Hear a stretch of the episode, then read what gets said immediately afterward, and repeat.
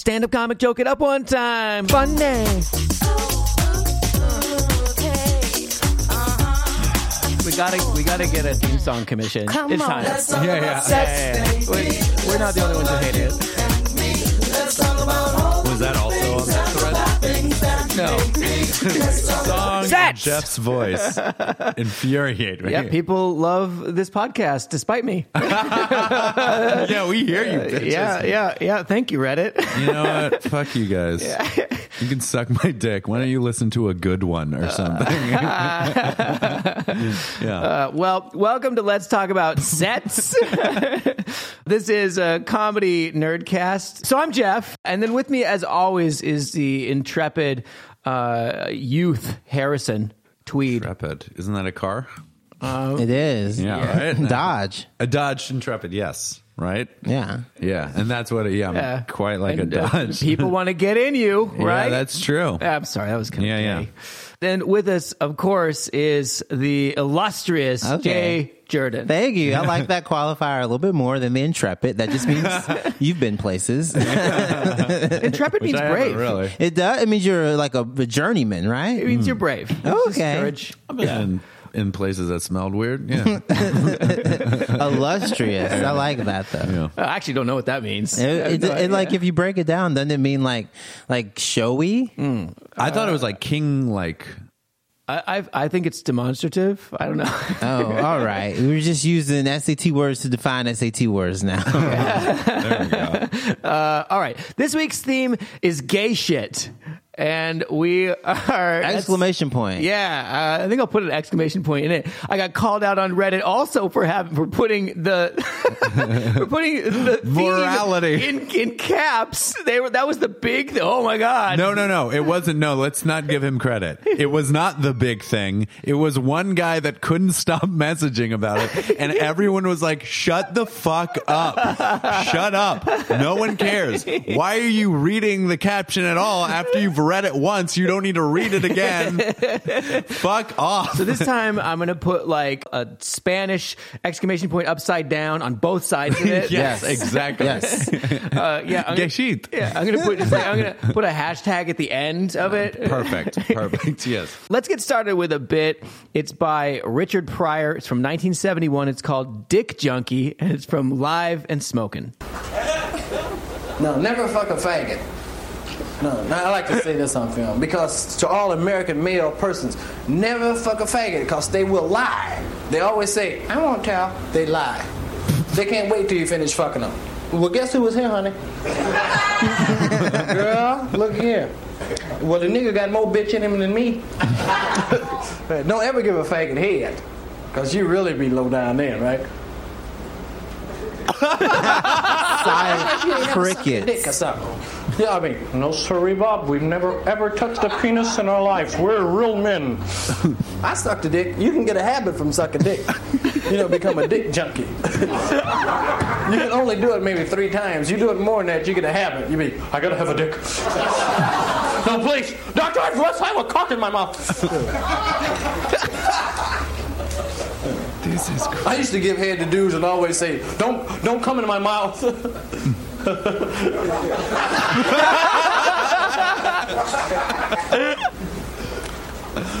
Our Father who art in heaven. no, but no buts about it. Fuck it. The craziest thing to me about it is that just off bat, he's never fuck a faggot, and it's not even. Yeah. It's instructive, uh-huh. but it's also like cautionary, Yeah. and personal. Mm-hmm. And no one in the audience is like, "Why would you even say something so ridiculous?" He's like, "Just in case." Yeah. It's so it's it's so much all at once. Yeah, Yeah. Especially for I'm assuming the late seventies. This is even 1971. 71. This is 71. Okay, Uh-huh. well, and the reason that this is super interesting is because what we now, or at least are supposed to know from the rumor mill that is Quincy Jones's GQ interview that Richard Pryor has in fact had sex with a few men. Uh-huh. Yeah, uh, James Dean and Marlon Brando Yeah. allegedly. Yeah. And so, like, for him to say those things in the 70s and like sort of allude to it being personal, but also he's just kind of saying it haphazardly and saying this thing that's so innocuous Yeah. and so out there, no one would ever believe me. Yeah, it's like almost if he had done a bit like this in the modern day, um, with like the same premise, everyone would just definitely take him seriously. Yeah. and be like, either agree, disagree, don't think it was offensive, think it was funny. But at this point, I think part of the reason why he even gets any laughs in this is because they're like, well, he's being absurd. No, man, no one would say they've ever fucked There's a a point where you like hear the you like hear the tension and then it breaks. Yeah, Yeah. because Oh, they're like they're like he's so silly. well, he does it when he breaks. He breaks it with that, like he did that. He would do that great white guy voice, Yeah. like, "Well, I don't," you know, that kind of thing. And that's the first break, and then he sits in silence. Louis loses when he's like, never give a faggot head. Yeah. Like, like that. Then they're like, wait, what? You can hear it in the- Not wait a second. We're not talking about just like kind of like general fooling around. You're, we're gonna go through specifics yeah, now. get graphic. Put my lips around a dick right now. Like, By the way, I want to mention this. I think this is really important. There's a menu behind him, and on the menu, it said the thing you can read is cream pie, dollar twenty five. Um, Dollar Tree in the seventies. so cheap. in the seventies. that's great. It's right behind him, cream pie. oh my god! I love so many things about this. First of all, I just love it for the time because this is you know at a time where uh, we uh, there's a there's another comedian um, Rip Taylor is I would imagine so his career went from like 1965 on for quite a while uh, on into the 80s at least and. He- The only way that he can do what he's doing as a gay man is this cartoon. Yeah. Like I'll include a link for that in the show notes, and it's just it's like if if He's in a if- bird suit? Yeah, if, he, if it's like if if Big Bird uh, uh, puked glitter and also had sex with men. Like, and it visual puns. oh yes, uh, you'll get it within thirty seconds. That's all you Yeah. need. Uh, but it, but that was what he needed to do in order to do something that's going to be acceptable that that would be produced. Right? He had to be this Marketable, cartoon. branded. Yeah, Yeah. he had to be a cartoon of a person. And then I uh, ostensibly then remove all the glitter from his wig in, the, in, the, in the green room afterwards. Very Yeah. lonely. Yeah, totally. I think that it's interesting that the way that Pryor talked about a male on male experience for that time, people just went, that could never happen. No, no, no, no, no. So this has to be, con- this has to be like absurdism. This is like neo Dadaism. We don't even, this is like so out there. But then when he talks about like cum, it gets super quiet again because he's like actually detailing like what it would actually entail to give another person head. He even says you you can become a dick junkie if you suck dick too much. Like you only do it three times, And then he says, I did it. Yeah. Yeah. It's silent again. which is interesting because now as a queer comedian, if you tell a, a, a pretty straight room about you going down on someone, the joke still has to be there. The joke just can't be you went down on a guy because they go, mm-hmm. oh yeah, well, okay. Yeah, yeah. It's interesting that cultural homophobia was so strong at that time that the line was you if you burst past the line hard enough, fast enough, it became uh, not taboo anymore. Yeah. That's true.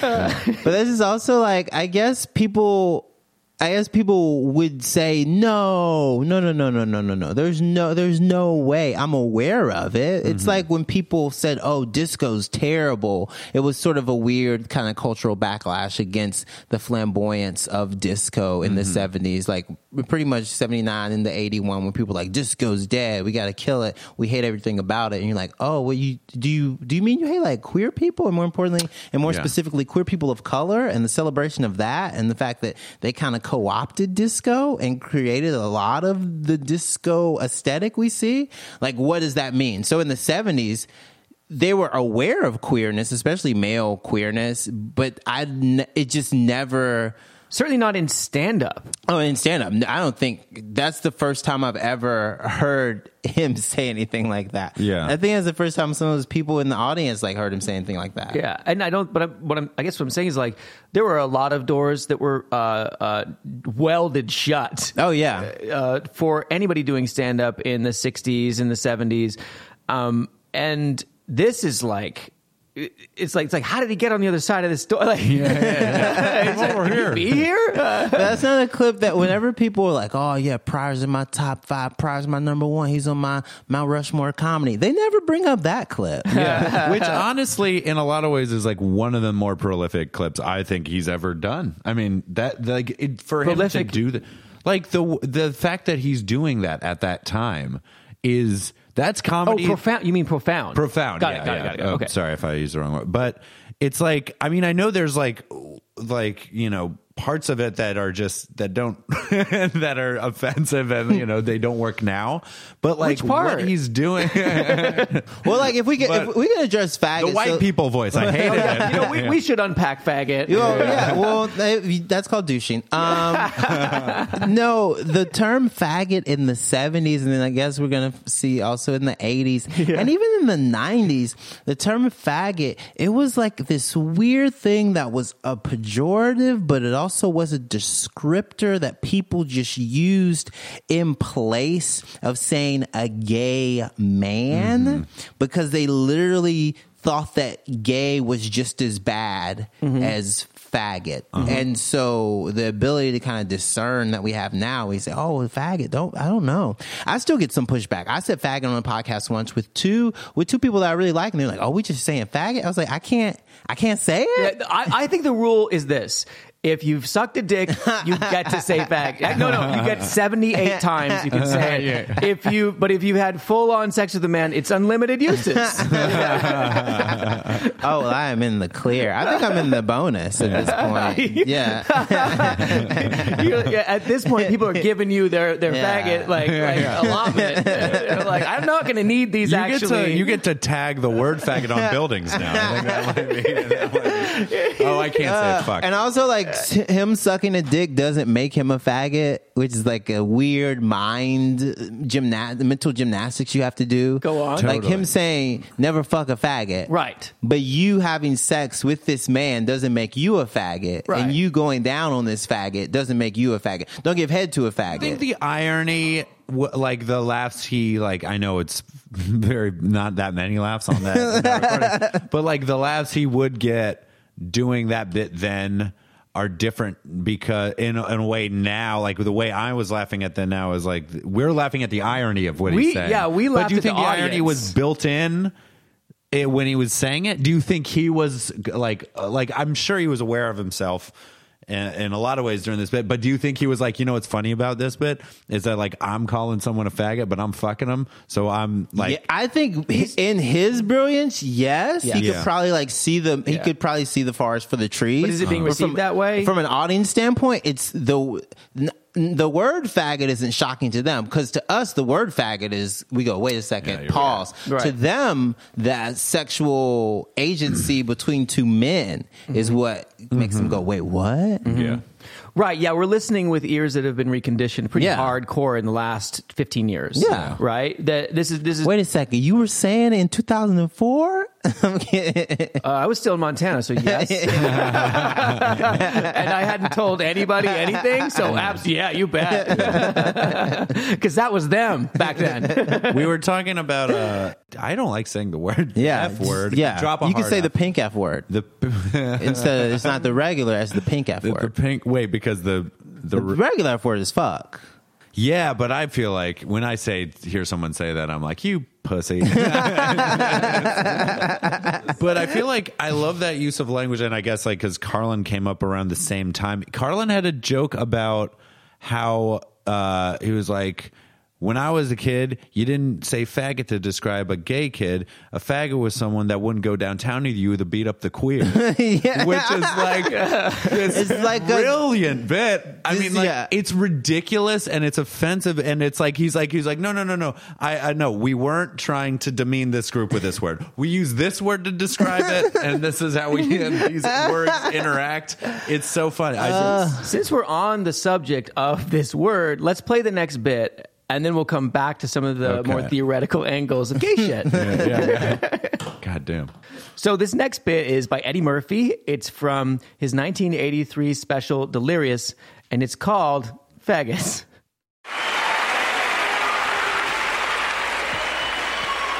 And get some rules. I got some rules when I throw down. When I do my stand up, I got rules and shit. Right. Straight up. Faggots aren't allowed to look at my ass while I'm on stage. Listen to this. Listen to that crowd. That's why I keep moving while I'm up here. So if you don't know where the faggot section is, you got to keep moving. There'll be a picture of his very straight outfit in the show notes. He's zipped down to his navel in a red leather thriller type outfit. If you don't know where the faggot section is, you got to keep moving. So if they do see it, it's quick and you switch it. They don't no long stare at your shit. Start having imagination flowing on my, about my. I know when you're looking at too, because my ass get hot. I'm afraid of gay people. Petrified. I have nightmares about gay like literal. I have homophobia. I have this nightmare that I go to Hollywood and find out that Mr. T is a faggot. This is it. Oh, this is it. Yeah. really? All right, let, let's pause for a second at what's gone on so far. Just articulated homophobia. yeah, in like this is. Uh, do you know what homo- homophobia is? I am homophobic. But I think it's even before people were able to use that term. And people who love Eddie Murphy, they got mad that recently he apologized for this. He apologized for this particular. did? He apologized before he did that snow and before Yeah. Dolemite came out. He apologized That's for so this. much better than Bloomberg's apology about stop and frisk. Yeah. he like actively apologized and Yeah. said yeah, it was a different time and I apologize. And he and I think it was partly because like uh Tituss got mad at him? No one got mad at him, but Tituss Burgess was in uh My Name is Dol- Dolemite is my name Uh-huh. with him and he's an openly gay performer. I know that, yeah. And then there were so many people that were kind of asking like, "Oh, what's going to be the historical legacy of this now?" Eddie Murphy's making a comeback. Do we address some of the homophobic material that he had in his special in connection also with like the Kevin Hart Oscars debacle that Oh, happened? So there were so many to, questions. To be fair, first of all, he was what 21, 22? yeah. and also faggots were way worse back then. it was uh, Yeah, terrifying. They, were, terrifying. They were. uh, we were the worst. Uh, I know. I think it's interesting that he knows that the crowd's gonna be on his side, but also the fact that like a gay man can be leering and be lecherous towards Eddie as a sex symbol is funny because the crowd in there goes, "This is hilarious," because Eddie's agency as an alpha, as a sexy man, is being taken away from him because he's being viewed at he's being viewed as a piece of meat. uh-huh. Yeah. uh-huh. It's it's the age old. A guy gives up his power and it's funny. A woman takes power and it's scary. And in this place, the one, the women have been like replaced with the idea of like a gay man saying, "Wait a minute, hold on, I'm gonna leer and look at you and catcall you in the same way." That It's is a lot of nuance. Uh, It is, I- though. I- It- the audience, I think, does not. Well, I think the audience does get it because that's why I think it's funny. They go, "Oh, that's hilarious! Gay people are weak. There's no way a gay man would ever stare at Eddie Oh, yeah, and like make him saying, feel like- uncomfortable." I see what you're saying. Yeah. So you're saying like when he's like, gay people scare me. I don't. want Yeah. I, I have to run around the stage. It's like the next that thing he would never happen. Because the next thing he saying. says is, "What if Mr. T was a faggot?" right. And so that's play that. that's the jailhouse mythos part of like Mm-hmm. gay jokes. Okay, so let's play that, and then we'll. eh, By the way, um, you can have you can have me pause at any point. Our listeners love that shit. Okay. Okay. Yeah, yeah. Just if you want to make a comment Yeah, or something. Yeah, yeah. So, Okay. uh, to, so to pause is simple. Just jump up and down Yeah, um, and plead. All right. I'm afraid of gay people. Petrified. I have nightmares about gay people. I have this nightmare that I go to Hollywood and find out that Mr. T is a faggot. really, and he be walking up to people going, Hey boy, hey boy, you look mighty cute in them jeans.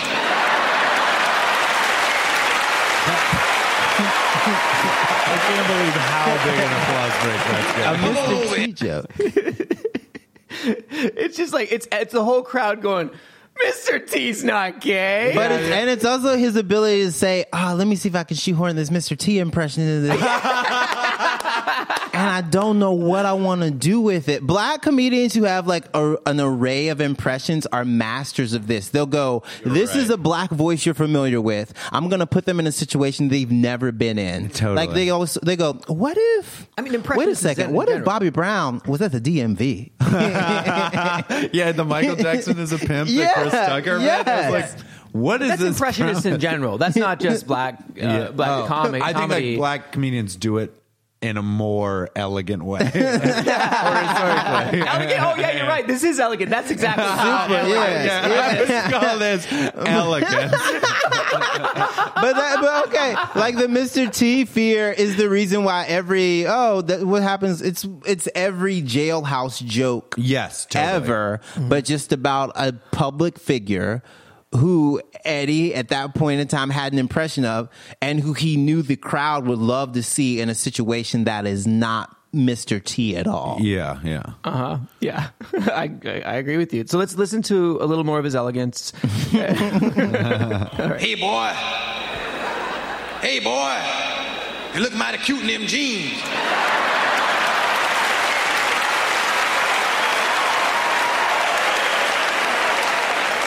Now come on over here and fuck me up the ass. and he makes him a bottom. That's the other thing. He's a bottom. So like the level the level of uh, joke telling is like, what if Mr. T was gay? That's hilarious enough. And what if he was the receptive partner in this queer adventure? They go, that's too much. I can't take that. You don't have to. He is. Like it's that. That's really funny. All right.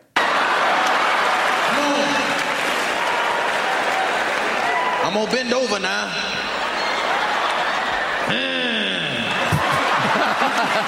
Ah. Hey, boy, slow down. You gonna mess around and come too fast. When you get mad, I'll clench up my butt cheeks and rip your dick off.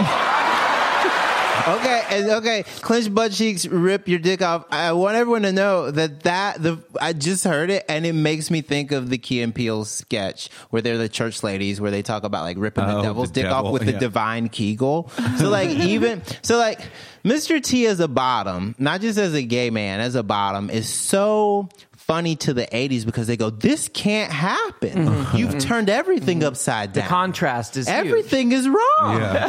yeah. You have to laugh. A team. yeah. Yeah. When if you look at Mr. T, it's kind of like, Yeah, it, listen. If you saw a guy dressed like Mr. T right now, Yep, you'd be like, yep. I, I know that gay man. Yeah. I saw him at Horse Meat Disco two Saturdays ago. he was wearing that harness and that feather earring. I know him. That's so funny. That is so funny on so many levels. Yeah. But not for the way. that- Not Eddie's not killing. It is. Eddie's killing in a parallel universe right now. yeah, yeah, yeah. yeah. I, I But love- just good joke telling, good building. Slow down. You're going to come too fast. That's, It- that's funny. Eddie- that's funny. Eddie, if you're listening, we'd love to have you on the show Yeah, to oh go my through this bit. Oh, So you oh, can apologize appropriately if you want to. But the thing is, I guarantee you, you take the word faggot out of this, it's like people won't Yeah. have any sort of, they don't have any like problem with it. Oh, you're right. But you know what? It would be one of those bets where like, where's he going with this at the Yeah. beginning? If he was like, when gay dudes hit on me, I'm I get scared. Yeah. Be like, where's he going with this? Yeah. And then he takes him well, to this. this this Yeah. kind of comes to uh, something I want to talk about, which is that I think that homophobia is funny. It is funny in a, in, in, Y- in a way- in yeah, so yeah. many different areas in so many different ways because sex is funny. Yeah. And and then you have homosexual sex that's extra charged. Yeah. As well. So you're in like super taboo territory. So homophobia in its many forms is humorous. I think that the reason it's funny to some people in crowds is they go, Oh, I could never. Mm-hmm. And more importantly, I want everyone around me to know Yeah, yeah. that I could never. So I'm going to laugh at this because this is so out there for me. In my wildest dreams, I could never. That's why when you perform for straight crowds versus gay crowds, your gay jokes for gay crowds have to be so specific and you have to have a second layer of details and just kind of commitment to a bit that you don't necessarily always have to have with a straight crowd because straight, if you say butt line's sex. back here. Yeah, if you say butt sex, Mm-hmm. then they go, right? I, would, I would never. You and if you say butt sex is a gay show, they go when. That's true. I've noticed that like in material where I like I had a joke where like it hinged on them knowing I was having anal sex with a woman. Mm-hmm. And then I was like, I don't I hate bringing this up just because it's like the joke only works if they know we're having anal sex, but I just hate the the, the phrase "we were having butt sex" or anal sex because it's so lit. Because I guess like, um, well, I, I mean, I guess if your picture, yeah, it's just such a weird image. It's and it's like I, I, what was the term in the Victorian era? Buggery. Buggery is like Yeah. I didn't know that. Yeah, Yeah. so like that's what they would charge Oscar Oscar Wilde with, like mm-hmm. buggery, and, Really? like, sodomy. Yeah. So the idea that like straight, more importantly, straight men have to say, "Ha ha ha! This is hilarious because I don't do this. I will never do this. I don't even think about this." That's part of where the laugh comes from in people. They go, "Oh, I'm uncomfortable a little," and you're like not as uncomfortable as those guys. Uh, and then there's also this idea that you as a queer person get to have a little bit of power and agency and go, I'm talking about this thing I shouldn't be talking about.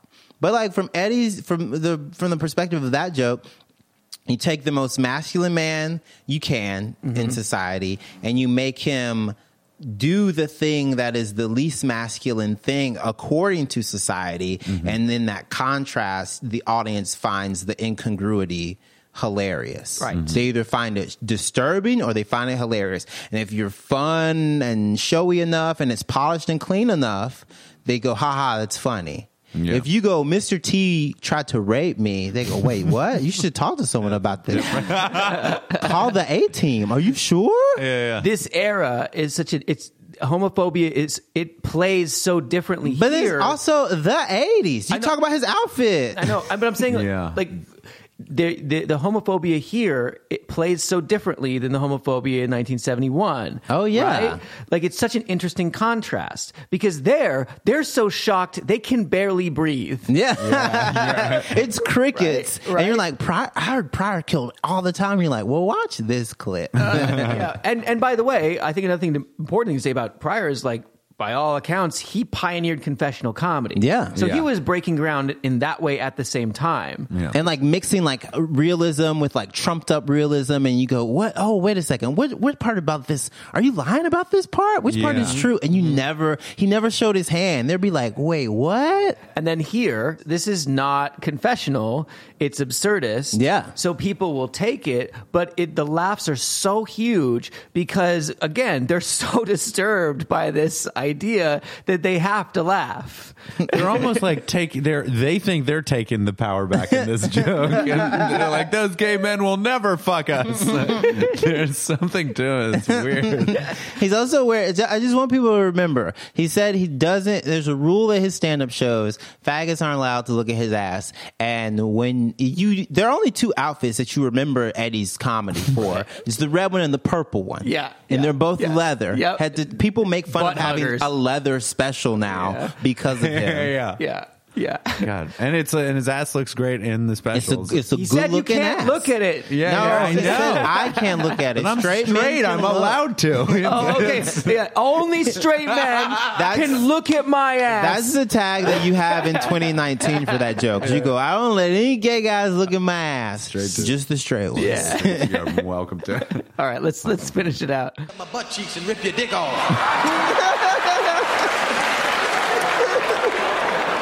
You know, It's a good impression. you know, you know who'd be a funny faggot? Ralph Kramden and Ed Norton. Wouldn't they be funny faggots? If Ralph Kramden leaned out the window they, one day and said, Norton! Norton, pal, come on down. I want to show you something. Ha ha! Hey there, Ralphie boy, what do you say there, pal of mine?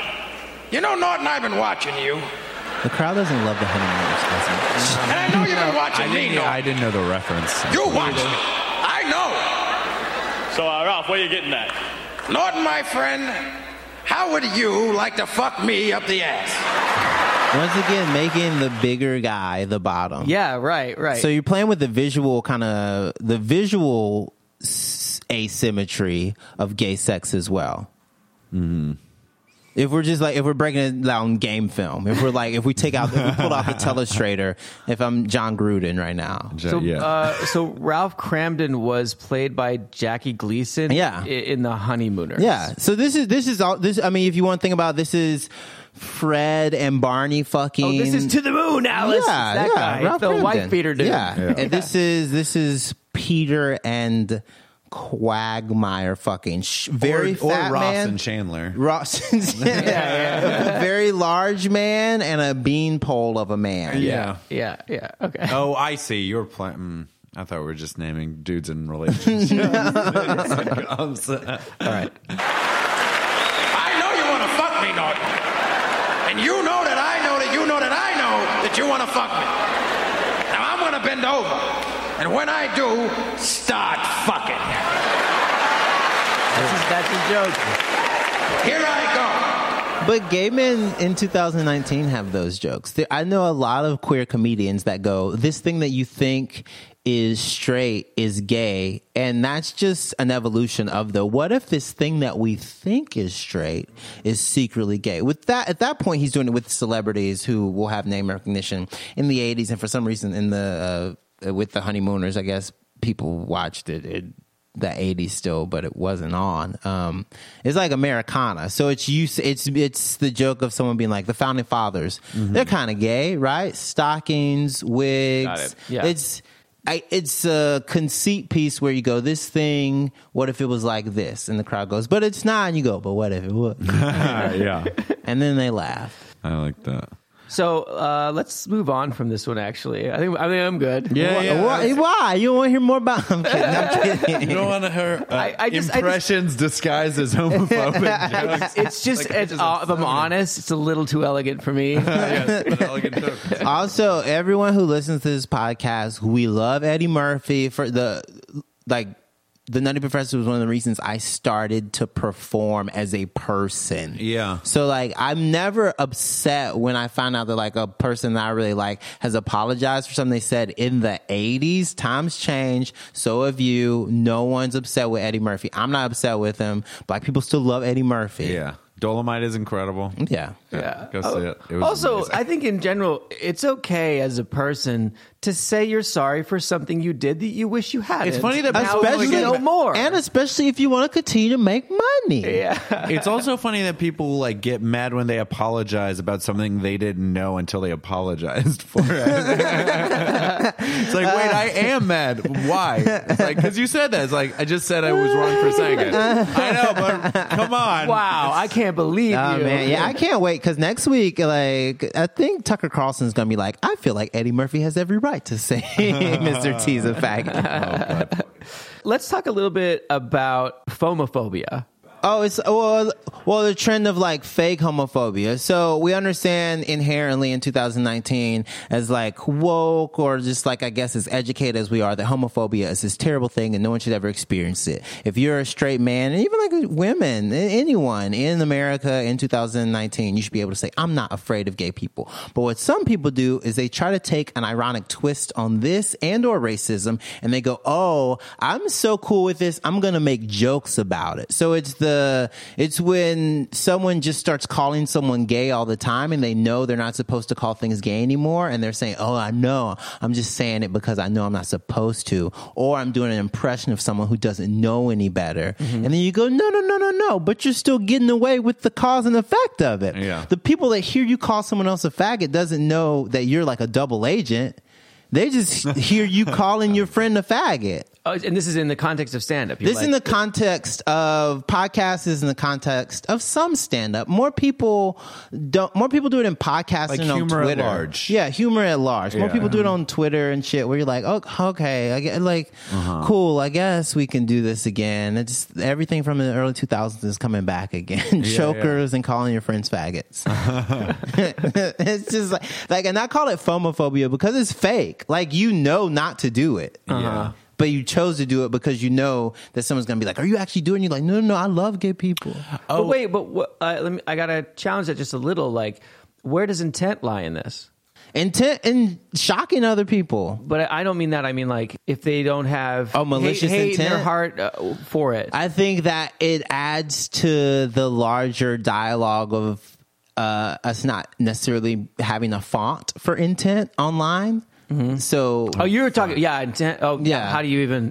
yeah. Yeah, okay. And and I think that like if someone is doing an interview and because of like the trend of like young men who like comedy becoming just oddly nihilistic and sort of like chaos bringers and wanting to be transgressive they don't they can't discern that these people actually love gay people and probably have gay friends so they just hear the word fag and they go i'm gonna start saying fag a little bit more There is definitely that. yeah, it, it just like it, it's it happens. I think that th- this is this is my um view. Okay, so my view is actually that I feel like part of it is that it's like it's like the people that are the victims in the joke, like even like when I say the victim, just like someone that like could be offended by it, like, Yeah.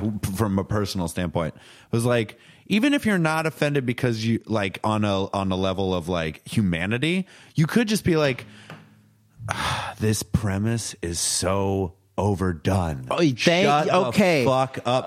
Yes. it was like um, I heard of a, a comic. Uh, I don't want to because I because I heard he was just like shit faced, but he went on a podcast with another comic. And the other comic was black, and he did a joke, and he was like wasted for whatever at like two p.m. And he made a joke and he made like a like she was black and he made a joke like it's like ah um uh, my girlfriend's scared you're gonna rob her which is like an old hack Yeah. racism joke and it's like even though he doesn't have the intent that like he doesn't think that all black people rob just the fact that that joke still exists is like just move it like move comedy Yeah. past this because like at a creative level now you're just kind of hacking Yeah, and it's it's I think it's like intellectually lazy. There's also the idea that like nothing can ever be truly harmless if it like continues to like leach out. Mm-hmm. You know what I mean? Like if someone says a joke like that, but and then everyone's like, "Oh, okay, like racism is like, okay, cool, we can be a little bit more racist than we wanted to be." You're like, "Not to everyone, you can't, homie, and you can't you can't say faggot to everyone you want to say faggot to." Yeah. Because what happens is people don't necessarily think that, oh, this is hurtful anymore. And so mm-hmm. then you have that weird snowball effect of people like, oh, yeah, you know what? I'm a transgressive comic. I'm like, no, you're not. You're a person who's done three mics. You don't get to say faggot. And then mm-hmm. there are these people who do a show. Maybe they do okay on it. And then they say, oh, I really want to write this joke where at the end of the joke, I get to say the M word. They have this huge whiteboard of I equations guy that did that. and like tons of formulas. And they say, if everything goes right, if Yeah. and then the Huckleberry Finn reference, and at the very end, at the very end, Huckleberry at the Finn. very end, if I pull this off, I can say the N word with the hard R. Or they say, I can say faggot with a hard T. It's, they just like, I'm like, you worked that hard to get to that. Yeah. When you could be working on personal stuff about What's faggot you. with a soft T? or like a faggot. uh, a, a faggot. Fag- Fagad? A faggot. I don't think that people and the reason I say faux homophobia is that I don't think these people dislike gay people. I just think some people want to be seen as transgressive and they want to be seen as like table shakers. And they and they sometimes don't understand that from a joke writing standpoint, they're weak. The only thing that is getting the response is their use. shock. Yeah, is their use of language that we, as like people in 2019 who live in New York City, are like, "What are you doing?" It sounds like it's more of like a professional annoyance. Yeah, Yeah. Totally. yeah, Yeah. but also it still hurt. Like people, gay so people you're still hurting feel people and you're not creative. Yeah, hurting Is people that- and you're not creative, and gay people still feel uncomfortable in comedic spaces because of shit like that. Mm. Yeah, yeah. Like queer, good stand-up comics who happen to be gay still and happen to be trans still feel uncomfortable because of shit like that. Yeah. And those people don't mean it. They don't. They aren't saying, "Oh, we're trying to lock the gates," because then they'll be nice to people like me. But you'll just be like, "Dog, come on." Mm-hmm. You just got to. That's why it's important to test your material out in all different atmospheres. Yeah. because you want to know, like That like, should be the rule. That should be the rule. Like, like if you, all right, you want to do your transcript, all right, go to go go on the gay That's like the circuit. Dave Yeah, Chappelle thing yeah, in Sticks yeah. and Stones. He was like, if I can't perform it in front of this trans woman, then why should I? Should I even be tr- performing them at Or, all? or or Roy Wood talking about how he did that stuff about Ferguson and then he went uh, in To that area. Ferguson, yeah. essentially. It wasn't Ferguson, but he's close. Yeah. yeah. it's it's interesting that people will feel unwelcomed too. That's the other thing because I never felt that way because I kind of I'm super selfish. I am uh like borderline narcissist. Like so when I find out that someone has like a weird like take on gay stuff, they say like quasi inflammatory gay stuff on stage, I just go, I can't wait to follow them. Like ah, yes. it's yes. never I'm never like, oh no. I feel like I've seen that happen where, uh, well, I'll be on shows and I'll see like one comic have like some ignorant perspective. Especially, it's funny. It's especially funny in Brooklyn. it's like it's like it doesn't do well, and it'll be like the next comic. Has the identity that you just shat on, and you just bombed, Oh yeah, and wi- is gonna oh, be. oh yeah. I'm so happy I heard your three minutes on pronouns. Give it up for this next comic, and they are they them. So get ready. I want to move a little away from Yeah. decorum. Uh, Oh, gotcha. Yeah, like decorum talk. This, this is great. We can write a whole book on manners. Uh, but and I want to move back into what it's like doing um, queer material for queer audiences versus doing queer material for straight Ooh. Uh, and you can attest to this too. My take on it is that the specificity required to do gay stuff for a gay crowd is insane. It, specificity is paramount, and you can have a little bit of inside baseball. You can play a bit more to your people than you can for straight crowds because there are details and certain cultural signifiers that I'm going to say in a gay bar that I'm not necessarily going to say mm-hmm. at a straight show or that I'll say more importantly at a place that has sort of commandeered and become queerer. There are jokes that I do at Union Hall that I'm not going to do at Caroline's or and Caroline's is Times Square so it's close to a bunch of theaters. So they might even have a little bit more gay stuff. But one time I did a show and it was me and another queer black person and I said, "Oh my god, I haven't seen anything this black and gay since Dreamgirls." Like that was the first thing I said when I got on stage. And that's just for them. And I don't know if I use that in a super mainstream room because I don't even know if that lineup is the same in a super mainstream room. I prefer comedy club crowds regardless Dra- drag shows are a completely different animal because like drag crowds just saw someone with a backing track lip sync and dance and probably kick their face and do like a cooter slam on the floor so they're rowdy so you almost have to like that's when that's a jump split you jump they jump up in the air and then do a split as they land but i'll say that performing for drag crowds you have to like you have to do crowd work first you have to mm-hmm. like almost like read them a little bit and kind of read them their rights and like kind of roast them a Are tiny they drunk bit. a little bit? Is yeah, they're it's a drunk. good party. They're drunk. party so it's scene. so party based, and you have to be so crowd work ready, and you have to like go back into your material. I mean that's that's the case in general with the the more sauced a crowd is, Yeah. the more ready you got to be to just be like crowd work, crowd work, crowd work, back into the material. Yeah. Okay, I guess we're now we're talking about you again. Fine, Yeah. yeah. That's, but especially with drag shows, because that's what they kind of want. And so straight crowds, they're fun. They laugh sometimes at moments where you go, that's just the setup. Oh, you guys still think the setup of this is ridiculous. Mm-hmm. You guys still think the premise of you being bisexual or me being bisexual or you think the idea of gay sex is fun. Right. And let me tell you The what's mention. actually funny about gay sex. Mm-hmm. Like it's it's very I had a, um, I did a, I, so along those same lines. Um, so I've done, I did a polyamory kink BDSM show. All right. To Just say you got laid, Jeff. That's cool. no, it was the one time that sex space was not used for a sex party. I did it in an actual play space, uh, and uh, no, so no, actually. Uh, but, so, but uh, but we did. So we, and everybody had to do that material, and um, it was such an interesting thing to uh, write for that and knowing like I can't just mention any of this. I have to go, and I even said at the beginning, I was just like, it's. uh, I, usually I even mention this, but you just saw somebody last night do blood play, like, like, so, and they were like, oh, we did. Like, Oh, my god. because it's so it's so far. The line is so far down the road in comparison to a regular comedy club thing, and it was it was very interesting to write for that and and get ready to perform for them. And then I had the reverse on accident. I was I was this other time I was at a sex party and I was hired to do a set, and it was just a bad. It was bad all across. what? Uh, so what? It was- Before? no, during? while they during the dinner portion. Oh. So, so I and anyway, but I had the stuff I've been working on the road, but I've been working it out again, like just hammering it out in front of uh, really conservative audiences Yeah. across America, and I did it, and uh, and the poly stuff went okay. The bi stuff, they were just like, this is so boring. Like, it was it bombed so bad because they didn't give a shit. They were just like, yeah, we know all this. Uh, I don't- none of sometimes this I get a little pushback on my bi material because of the way that I couch it, but also because some gay crowds they they want you to they want you to be able to say no no no no no like you're you were right you don't have to you don't have to go to that and it's because they want someone who is kind of making fun of heterosexuality and they view bisexuality as like the remnants of like heterosexual right, because culture they went through still that left yeah themselves because that was their path most of the time. Yeah. They they they were like, well, I was lying, so you must be too.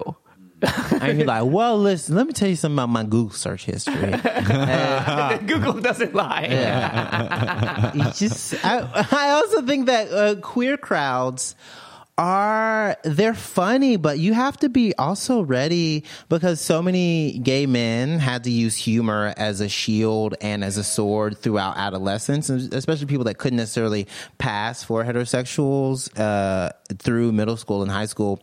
That like if they couldn't fight people with their fists, they really had to develop like a rapier wit. And they hammered out their identity Yeah. so hardcore in a way you didn't have so to. a then cookie cutter. sometimes you like will get heckled, but it's not really heckling. It's them saying that they're usually the funny queen, but this time they're not the funny queen at the thing because Mm-hmm. they don't have a microphone. So you have to do a little bit. There's a little bit of pushback from that sometimes, not all the time, but sometimes if you perform at a gay bar, you get a mouthy girl Uh-huh. in the front, and that's girl with a U, and you're like, "Listen, baby doll, we could do this, or we could hook up after show that we were gonna do anyway. It's your choice." That's It's just it's like it's um it's fun. I like being able to perform in front of both. I want I love doing gay rooms. I love doing straight rooms. I love doing a mix. That's my my my ideal room is a mix. Mm-hmm. I love a nice I don't homogenize anything for me really. Maybe milk, but like I want my crowd to have like a little gay pocket, some black folks, some white people, some people not from New, a lot of people not from New York, some people from New York, people from someplace else, older generations. I want someone who's retired, someone who's working, someone who's never going to have to. I want all of those things.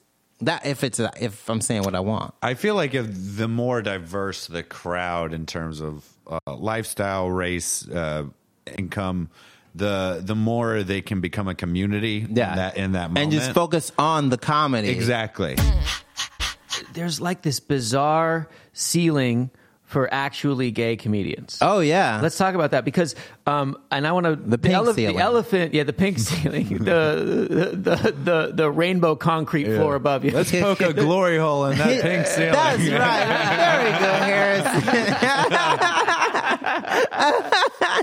it's pretty easy to name household name lesbian comedian. Yeah, yeah, it is, and not even like just like world famous Mm-hmm. lesbian comedians, and you like off top, you go, oh, okay, yeah, Got- all by one name, Rosie Ellen Wanda, easy. Uh-huh. That is so funny. Right? One name, one name wonders. Yeah, and you're like, I know all, I know all of them. I Hopefully know Jessica soon. Right. She's And uh, so- Yeah, hopefully. Jessica. So now, now, who's your internationally famous gay comedian?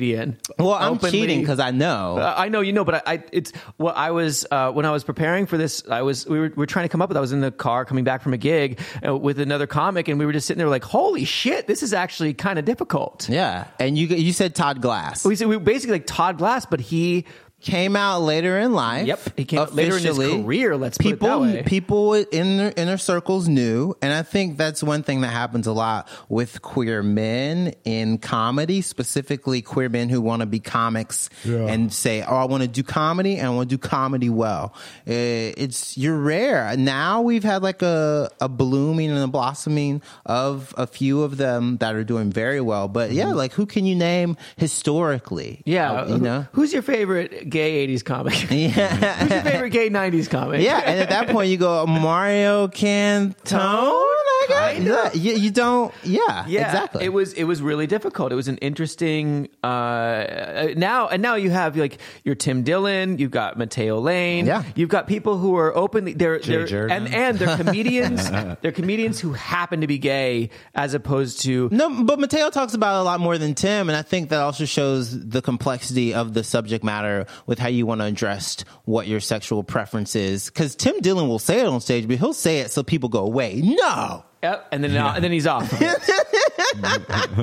They just, he goes, "No, no, I like him." He so looks like the kind of guy that hosts the the double ended dildo party in Requiem for a Dream. Like he looks like that kind of misogynist. He's like, I just like when women just squirm. No. uh, I think that they're, and it's interesting that people say, oh, the reason is because some crowds don't like gay men. Uh, some listeners don't find the idea of gay, they find the idea of gay sex scary and maybe not as funny. And then, historically there's this idea that is based in misogyny that lesbians don't even lesbians don't even have sex so it's not really they're not really even doing anything so then you either like make them asexual or you fetishize them and it's the it's like th- those are the only things that straight male the straight male gays can do for lesbians. Whereas like what happens with gay men is they go oh no no that can happen to me. I don't want my power to be taken away. I don't want my agency to be taken away. I don't want my virility to be taken away. More importantly i don't want anyone to ever not respect me as a man. So i can't even enjoy this gay person's presence mm-hmm. And that's part of it. because they're they're they're they're signaling the virtue of their heterosexuality in their protest and dismiss, dismissal of it. Yeah, Right. yeah, one hundred percent. And it's the idea that like people would say, "Oh, well, you know, that's not everyone can't laugh at that. Middle America can't laugh at that. Knowing that's a little bit too graphic. That's a little bit. Oh, that's too much." So like you just saying like you have a boyfriend, people are like, "Oh, that's a." Ooh.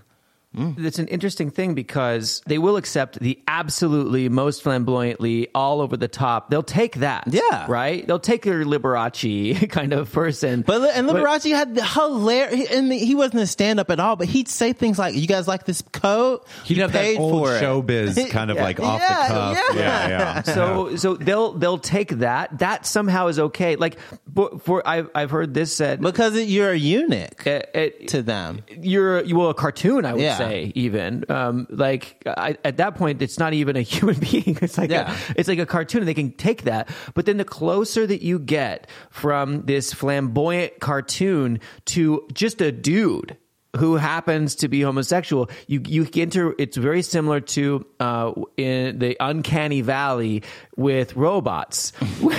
so with ro- the uncanny valley is where you have That's a men.com title too. So it's just, you know. uncanny valley.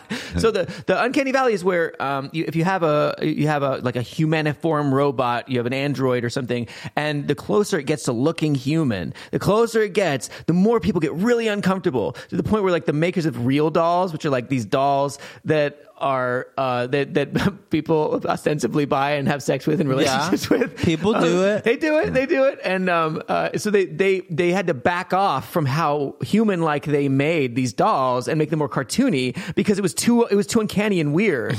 and so and I think the same fucking thing is happening. I think, but I, but I, the idea that femininity is acceptable when you're doing it cartoonishly and fo- and like kind of like foppishly.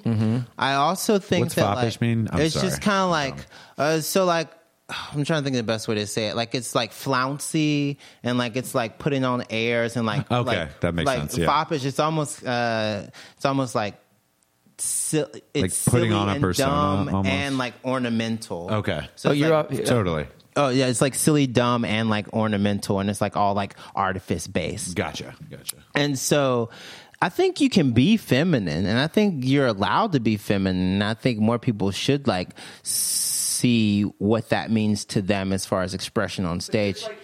But when it's performative and when there's no and when there's nothing super and when there's nothing revealing behind it, that's when I get what you're saying. When you're like, "Oh, you just want me to be a clown for you." Yeah, it's a clown. It's a Yeah. They'll accept. It's like it's like we almost don't have an archetype for this kind of male. Oh, no. Like, right? It's it's missing, and so the people are like, I get this. There's an archetype for the clown. Uh, form of gay male, Yeah. that, that exists. But the the closer you get to just regular dude who is gay, people are just like, I don't, I can't. This isn't. I can't handle this on stage. But I think the regular dude who is gay should have like moments of that, and then you should be able to basically like ping pong between because you can because right now we accept fey straight men. We What is accept fey? like uh gay kind of feminine performing. Like Uh-huh. if someone is saying you're fey, they're saying like you're kind of you're girly. You're It's less kind of like how Bo Burnham, it was acceptable for him to be like, they used to call me faggot when I was growing Yeah. up and think I was too theatrical and like Yeah. throw Yeah. glitter and be like, it's funny because he's not really gay. yeah. That's what's funny. But it's it. even it's John Mulaney being able to be theatrical. The theatricality of straight males, straight skinny men being able to do stand up. Mm-hmm. Oh, straight skinny, straight skinny white guys who can make a crowd go, oh, "What? Oh, could stop you, it!" Could, could you call them straight twink comics? yeah, straight twink people. You know, no twink gentrifiers. Uh, you know what's funny? It's like I you you said- mentioning Mulaney. It's like he has really s- built his career on the idea that like I'm not even a man. Yeah. like that's kind of Yes. his persona. It's like I don't fight. I don't know. Like I'm I'm kind of catty. Like he's like I'm an old lady. it's like kind of what his persona. It's him based on. pushing Petunia around in the buggy with Yes. his wife. And that's beautiful because straight men get to play in that space now. And you want, I want that for them. Mm-hmm. Because not every comic can be an MMA fighter. You're not. Let me I tell you, know. any comics who listen to this, listen, if you want to be a tough guy, go get a tough guy job, work on a dock, weld something, use your hands, get in the union, come home, have a lunch pail. Stop trying to fight folks all the time, right? Jokes. Yeah. God, not everyone has to be tough, and that's what they prove. Yeah. And so then I think that like it's funny to see gay comics like Tim Dillon, who people are like, oh, but that guy's tough, and he's like, no, he's just he's just a crazy out there comic. there are these biases that they're pushing against that now people are accepting. Yeah. Right.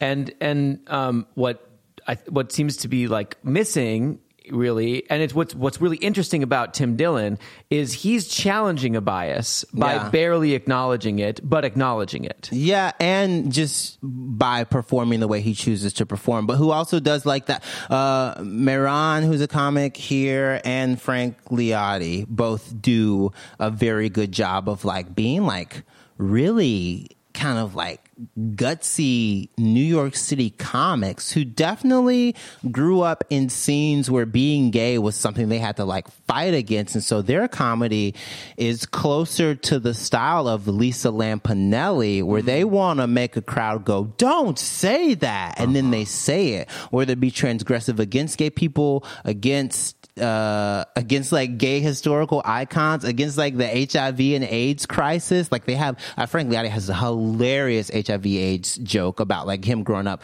like and watching his friends die. But it's one of those things where like they chose to go, no, I gotta fight back right now. So it went Paul Lynde and Rip Taylor having to make people laugh at just them existing. And then there was a period of time where I think a lot of gay comics, it was just like you never could say you were gay, but you could say I've been on a few dates and and I don't I don't know if I'm gonna find Mrs. Right yet. And it's just like uh-huh. a wink and a nod to it. And like Mario Cantone, I think had to do that. and openly talked about being gay on NBC on Last Comic Standing. He's like one of the few. And now like we in 2019 get to say, "Hey, I'm queer," and they go, "And you better be some jokes after Yeah, this." Right, right. It's not enough. Yeah. So some material is confirming Yeah. people's biases, and then other other way of doing it is to challenge people's biases. or show them a new wrinkle they didn't even think about, which is the challenging part. Yeah, that's that's under challenging. Yeah. and and but I think both are worth something.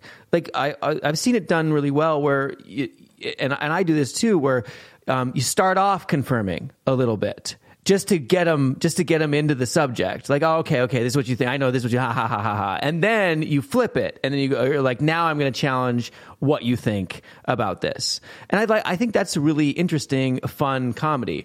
But then the uh, the but the the other stuff just seems almost like like hack or cheap, where it's, it's all confirming your biases. Oh yeah, yeah. If I, hmm, whenever people use "girl" or "bitch" as a punchline, like that's what you mean. Mm-hmm. stuff like yeah. that. Stuff like that. Yeah, that's always tough because you go, oh, don't do that. You're just trying to make that one bachelorette party laugh. Okay, I, I mean, there are other people in this room, but do what you got to do, baby. Um, it's just, I think there really is something to be said about making a a crowd of people who, who don't know you as a queer person like you as a comedian as and as a queer person. And you always kind of wanted to be as a comedian first for me. Mm-hmm. From for my career and for my trajectory what i want is people to go god oh he was so funny. Mm-hmm. He was so funny. The stuff he said was so funny. And that's also why if i look at like the grab bag i have of things it's like gay jokes black jokes southern jokes millennial jokes.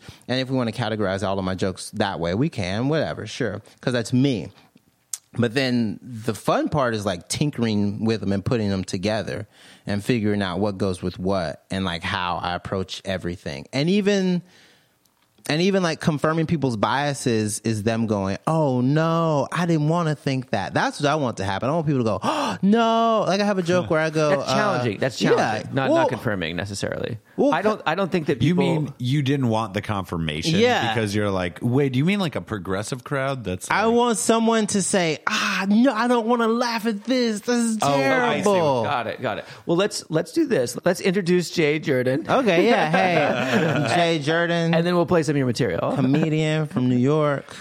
Uh, I'm originally from Mississippi. Have a lot of fun things going on. Uh, recorded my album this year.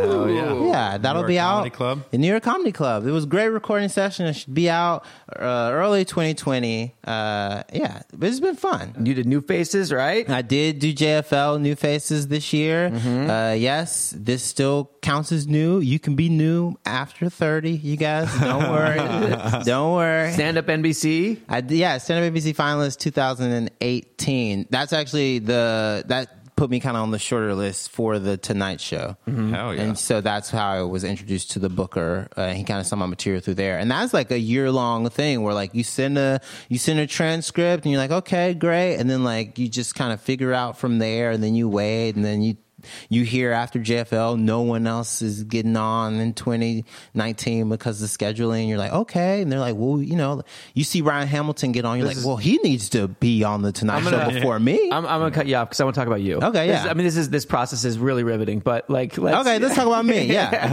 I'm, I'm on, down with you that. narcissist? Come yeah, on, let's do this. Ah, man, yes. Uh, I So was voted from- most likely to. No, what? You're, so you're from I'm from Mississippi originally. from Mississippi, like f- famously known for its it's uh, like it's like Accepting.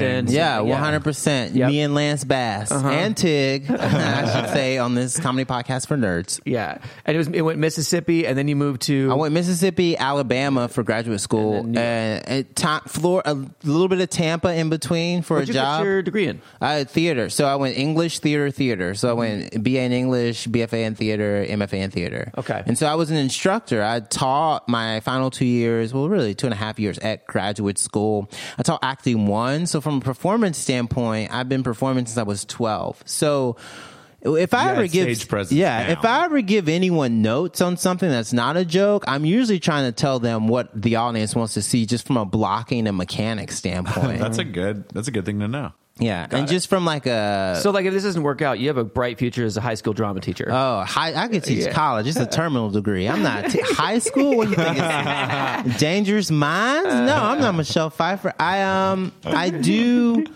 I could have taught, and I did, and I don't know if I will go back until I'm very successful, so I can throw it in those kids' faces. That's right. You I tell them. Yeah, I never want to. I never want to be the teacher that they get to whisper didn't make it when I give them a B on something. You know? That's right. You want to do this out of pre-spite. Yeah, I, exactly. I want to. I want them to go. I hate the fact that he knows what he's talking about. he was on an episode of High Maintenance. That's good. That's your credit. right now, it is just the one. Really? Oh, I didn't know that. I didn't know that. No, it's coming out in February, Valentine's Day. Oh, Day. congratulations, Yeah, dude. you get That's to awesome. see my butt. Whoop. Oh, But but faggots can't look at it, right? No, fag- faggots can't look at it. They have to taste it. Uh, what you doing looking? Get to work back there. I just watched American Psycho and it says that exact line. Don't just stare at it, eat it. Uh, another gay icon Christian Bale? in American Psycho. Oh, Just for the underwear and the face mask. What got you to stand up? So I always wanted to perform. I always would get notes on things. They'd be like, Jay, great job, less funny. And I'd be like, oh, so it's a funeral? They'd be like, yeah, it, it is a funeral. This scene is a funeral, Jay. Mm. I don't want, I don't know what you thought it was. And so I always gravitated towards comedy. I was a huge What are comedy you, like nerd. doing scenes looking over like a dead pedophilia murder case, and you're like, I got the perfect joke for Well, this. I don't know what kind of scenes you think they assign. I don't know, like, well, what- no, well, because there's like this famous like Lewis uh, Pryor scene in Angels that people do in a lot of BFA studies, where like they're at his funeral. It's Angels in America, and like you can't. I just I was shortened making it it, too. but- which is a theater. Yeah. Yeah, I was just making it too comedic, and that's the note I got. They're like, they're like, Jake, you can't. Like, I know you're trying to be lovey dovey, and it's like, but you can't. It's, I was like, oh, so it's a funeral. They're like, yeah, it's a funeral. It's Yeah. a funeral. It's literally a funeral. So you're like, so you're, you're, you're sitting. Your story is is one of irrepressible humor. I was just, I liked being funny. I liked watching comedy. I liked figuring out why comedy worked in middle school and high school. I would stand in my room in front of the TV and watch things like Premium Blend, Tough Crowd, which is really weird when you watch Tough Crowd and then you grow up and you get to meet Dante Nero and people and you're like, wait, what? You to like shake hands with Colin Quinn. Yeah. You're just like, this is weird. Yeah. You, cause if you watch Tough Crowd growing up, then you,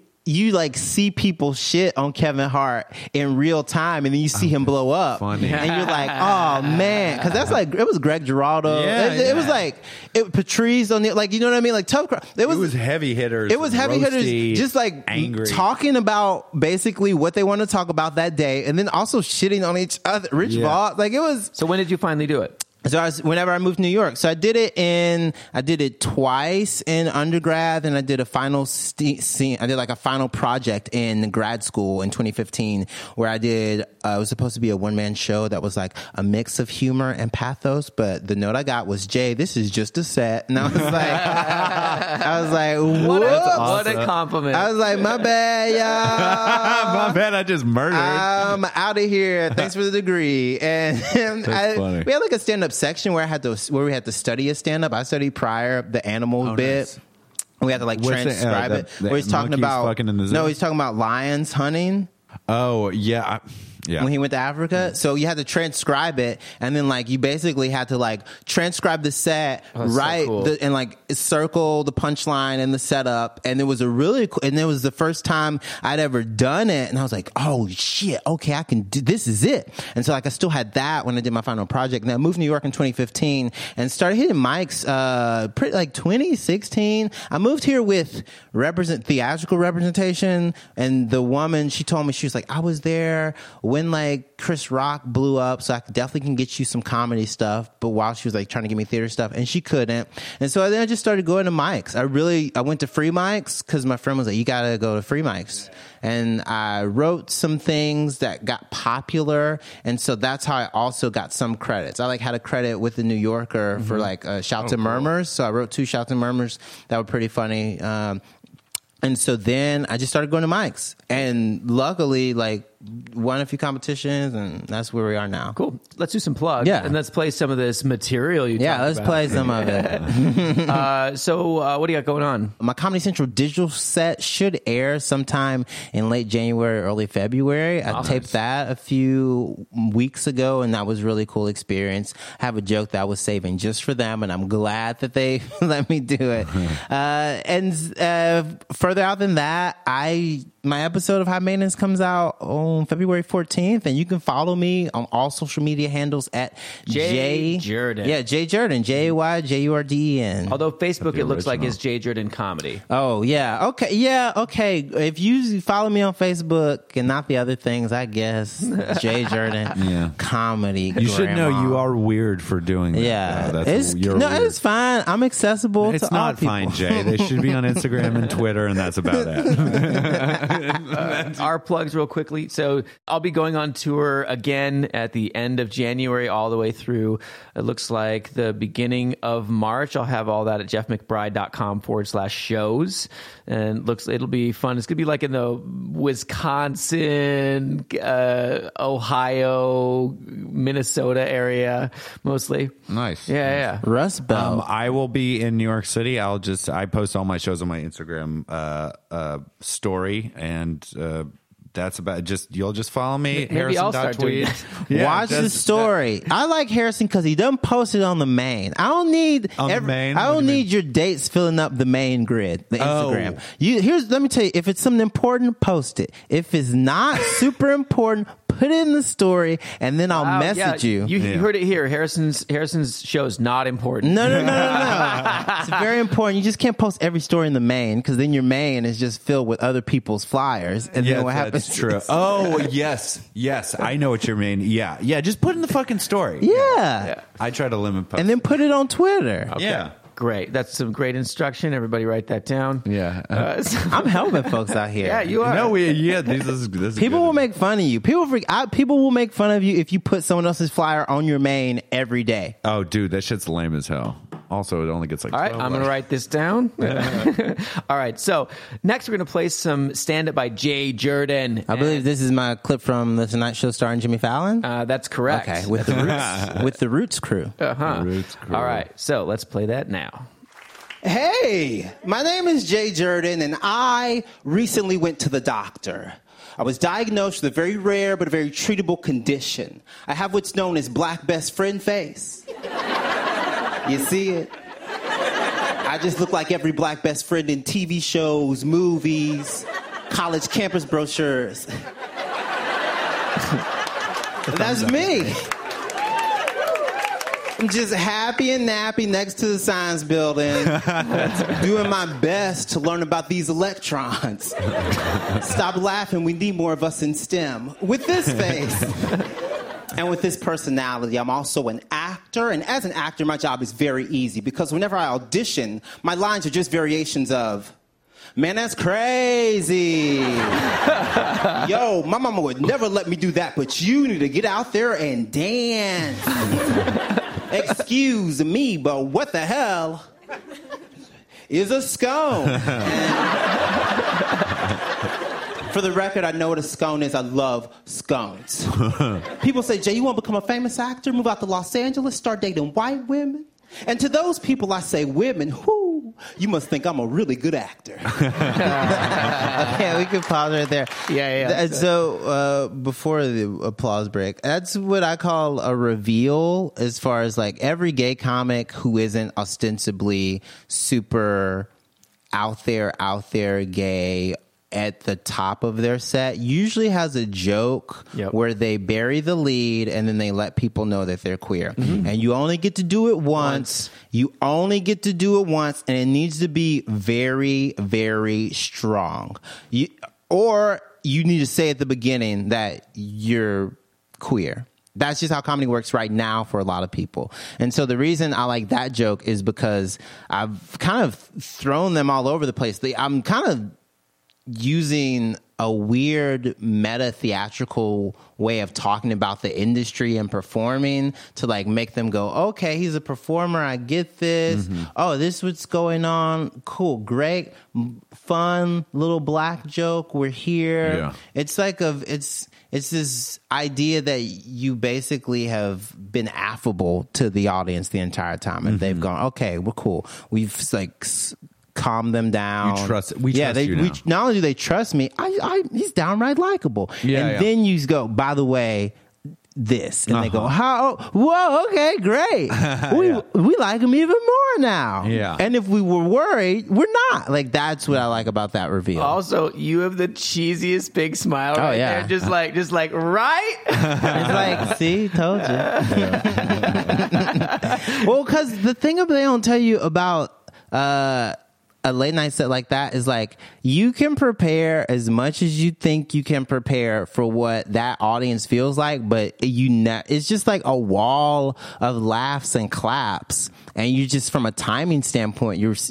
You're happy that you're well under whenever you ran it on Monday when because I shot that on Tuesday, but you're like you're like oh, thank oh y'all stop laughing.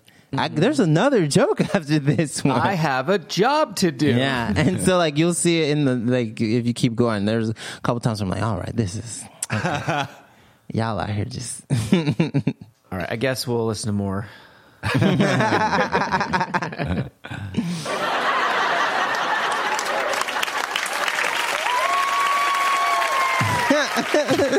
look at him existing. I like making people smile. There's so many beautiful smiles out there, including but not limited to my own. Yes, natural smile, never had braces. That's right, he did this. I'm talking about the big orthodontist in the sky. It's as if God said, Your teeth will be straight, but you won't. It's like a music to the way you perform. Thank Very, you. very yeah. pleasant. Yeah. I like figuring out sonically what works and what's fun, Um, and talk because about that a little more. Well, whenever I say a phrase, I'm very much aware of the fact that like every word that I choose can have like an impact or it can like have a delay or it can I really try to like sometimes even like personify words when I say them. Like so when with that when I say it's uh, it's as if God said your teeth will be straight but you won't. Like that, the T was super important for me. The drop down in pitch on won't, making God's voice different than mine. Even my hand flailing on like the lightning mm-hmm. bolt. All of those are things that I thought about as I was developing that joke. And that joke came about because I had like another joke about gay lightning and Gay Thunder. So what happens is I did a show and there was another queer black person. And I was like, ah, man, I'm so upset you stole my Gay Black Thunder. And I said, for you, and, yeah, and I was like, That's for you guys great that don't movie. know, Gay Black Thunder, it sounds a lot like boom. Bitch. and so then that became a weather joke that I really liked so much. And then I figured out I wanted to do a joke before that when I was creating the triplet of like weather patterns, and that was the one. Uh, it's as if God said, "Your teeth will be straight, but you won't," because the additional tags that didn't make it on the shore. Like, and then he sent down a gay lightning bolt that was very. tss, I'm shocked. Like that's the joke, but like. All of that started, hilarious. but yeah, but all of that started because I was on a show with another Why gay did you comic. keep that in this show? Well, because I wanted to get to these things. This was like a very oh, much Oh, a it this would've is me. extended It too much. Yeah, and like because I love the three gay weather patterns, but I even say this in the in one part of the set. There's a part where I say, "I know what you guys Here, are we thinking." can- wait, wait, don't say it. Let's oh, just okay, yeah. Here, let me just say what I do. Your teeth will be straight, but you won't.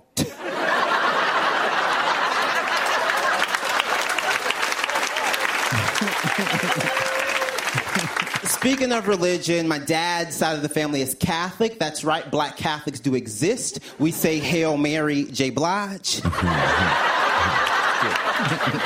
Full of grace in this dancery. And the I love Roots that love that one more than that's the Roots kept laughing. it's a really specific reference. It's great. It's great. yeah, uh, you look over at them too. Yeah, because they wouldn't stop laughing. And if they laugh, the crowd looks at them laughing, and the crowd doesn't stop. So it's like these weird in between giggles, awesome. Yeah. and you're like, yo, That's really cool. A transfer of laughter. That's hilarious. because they when they see them crack up, they're like, this what is going on? the show is off the rails. Yeah, yeah. All right. Now, I'm not straight, but I do like straight people. In fact, straight people make some noise. That's enough. we can't take y'all nowhere. I did some kind of drastic this past fall to connect with my straight homeboys. I joined a fantasy football league. Yeah, I thought it was something completely different.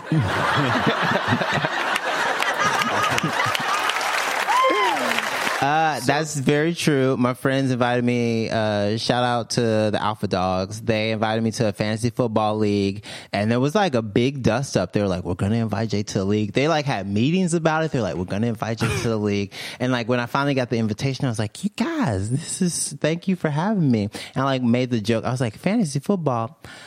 Not what I imagine. Okay, it's great. It's great. Not what I imagined. And then I figured out, I was like, I can structure that to put it on stage. And uh-huh. then I did. And now every time I do that joke, they're like, you talked about us. Oh, that's that awesome. happens. That I, I love that. That does happen. Like, Yeah. when- whenever you put somebody into a joke uh, that you know, they get so excited. They were about like, it. Jay talked about us. yeah. Fallon, man. That's that was. And I was doing really well until the set aired. I think I was like five and one, and then I tanked. you tanked. What do you mean? the rest of the season. So Oh, your face funny. on this too. You one thing I, I noticed from watching this the first time, you really do a great job of staying in the bit while the audience reacts. Yeah. and I think that's so important. I've been doing that more and more and more, really focusing on not breaking in any way while while they're absorbing the joke and reacting to it, and just sitting. It's almost like you become a statue for a second. Yeah. Um, well, it, it it prolongs the laughter. It goes, it gets deeper, and then you can kind of feel the waves start to recede, and then you come to life again. Yeah, and for that medium, for that medium, for that audience, for that venue, for that show, for that set of standards and practices, that's paramount. You mm-hmm. can, I mean, I don't. I didn't want to look at my feet on NBC. Yeah. I would, I could do that at other places, but that, it's so presentation. I wore a jacket because I wanted to wear a jacket. I wasn't gonna wear a suit because I still wanted to be me, but I knew I had to like wear a jacket. Yeah, I was actually I I every time I've seen this, I've seen this a few times. I was like, he did a good job of looking nice, but not like he's dressed. Yeah, I didn't want to feel like a waiter. uh, Sometimes either. people wear suits and it's like this doesn't fit you that well, or it just doesn't seem like your style. And but then the way you dress for this does look nice, very like my first TV appearance. But it also looks like I could just see you at a regular show, Yeah. wearing this thing. And So- it's cool. I'm I meant to something a little more Fashion stuff is still gay, It's- Jeff. it's- Thank you. I, I meant something a little more technical, you know, related to stand up. And so people step on laughs all the time. Right? Oh, yeah. People step on laughs uh, by by. I hear this all the time. Punchline, last word, ah. Oh, yeah. Right? Or they'll start the next bit, or they'll over clarify, or something when the, they said the funniest thing, and then just stopping. That's a great way to avoid stepping on that laugh. You make sure you don't step on the laugh physically. I want to sell the bit. Right. I don't want to get out of it because I don't want them to get out of whatever they're experiencing Mm-hmm. from that like kind of epiphany. And it was a tiny, it was a tiny delay on. i thought it was something completely different. Pop, because a girl said, uh, I rem- "I'll never forget it." I said, "Fantasy football league," and a woman close to the top of the studio audience, she said, "Woo!" and you hear it on there. She do. she cheered for that, and I got to look at her and say, "I thought it was something completely different." So I She actually had a that- pinpoint. She alley ooped you. Yeah. bit.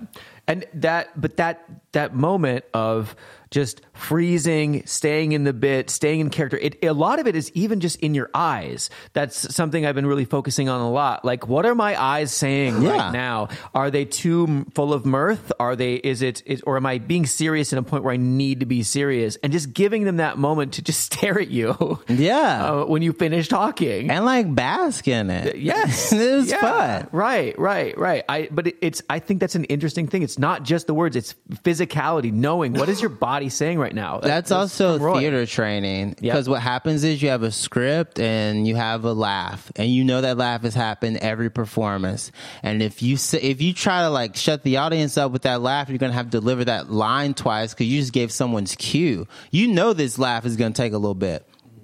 You just have to accept however long it's gonna take and then move on. So that's all theater training from that standpoint.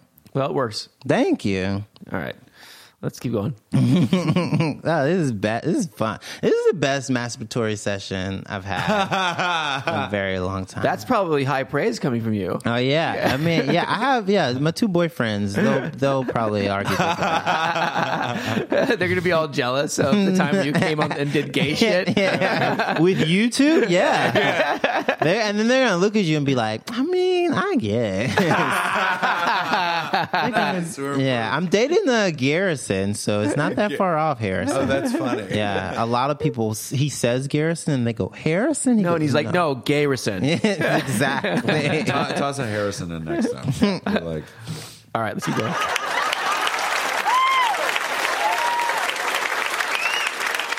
My friend said, my friend said, Jay, you want to play fantasy football? I said, yes, what is it? He said, it's me, you, six other dudes. I said, stop right there. I already said yes.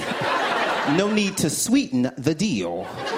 Turns out I was mistaken. As you guys all know, fantasy football is just book club for straight dudes. it's just a safe space where they can go to gossip and talk about their feelings, and that's okay. See, when gay men gossip, we're called catty. When straight men gossip, it's called a podcast.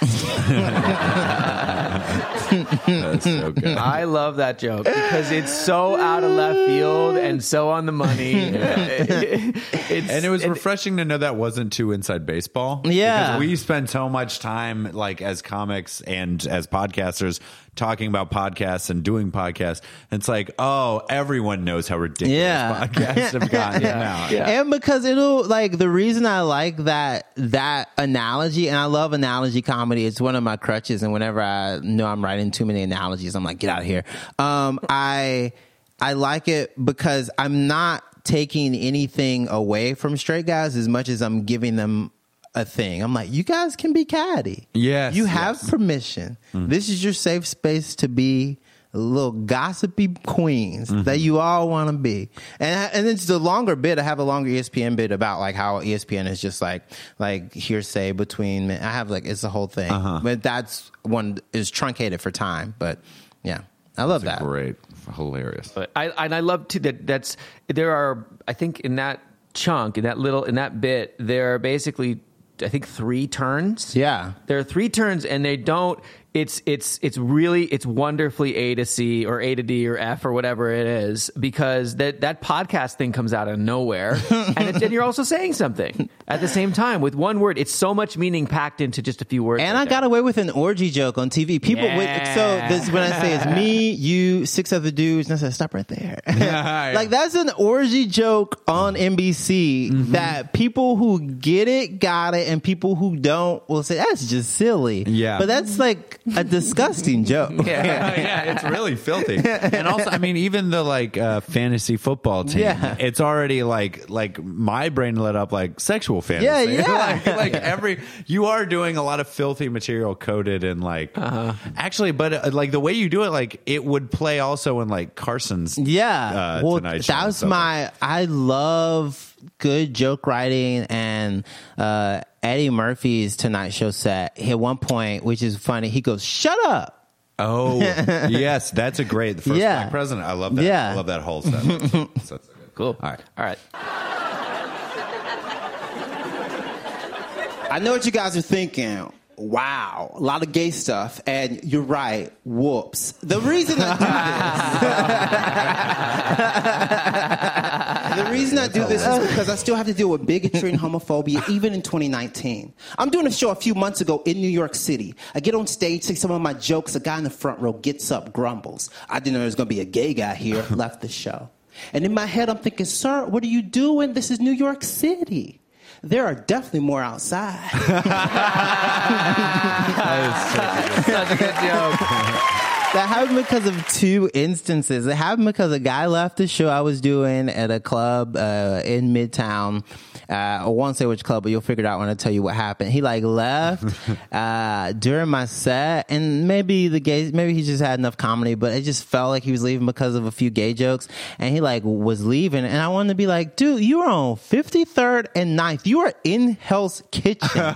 you are geographically gay right now, even if you aren't and then there was another thing that happened where like a certain uh, club in the village or not club a club now club said that like men couldn't wear tank tops and i got really mad so i was like do you understand how many gay guys and how many meatheads and how many guidos are gonna team up and take this place down? You're not gonna serve a single vodka soda you piece of shit and they had like there's a weird no tank top rule in the summer in the village. And I was like, this is you're in the village. Do you not Yeah. read the room, dog? Yeah. And so those two instances made me want to write a joke about people trying to be homophobic here and Uh-huh. walking outside. I mean, I'm gonna get out of this gay place. I'm like, well, I hope you have a car because you got a lot to get away. it. Yeah. and so that was the joke that ended up being the final form of it. Is that really fun, kind of tight chunk on like a person that did leave the It's, show? I could feel just the cut, cut, cut, cut, cut. Yeah. I also like that you uh, like your own material. Oh uh, yeah, It's uh, I I I like my own material. I like when people like their own material because it's really fun, and I feel like mm-hmm. you should be Oh, performing the I s- material you like to perform. I feel like I still, I think I referenced your uterine lining uh, Really? joke to someone. They were like, "What?"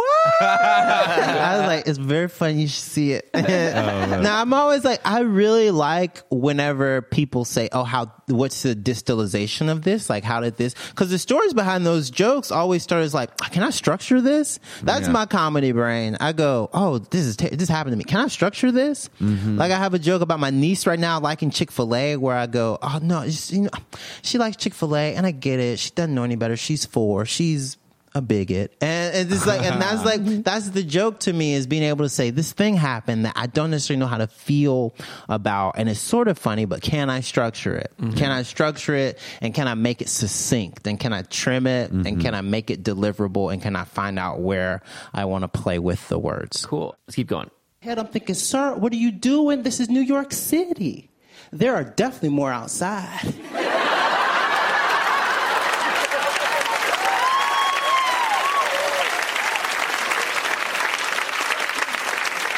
You need to stick with the evil you know. I'm originally from Mississippi. I went Mississippi, Alabama, New York, which is just the Underground Railroad, the original subway. And now I live with my boyfriend, and I love him so much. He really is the best health insurance provider I could find.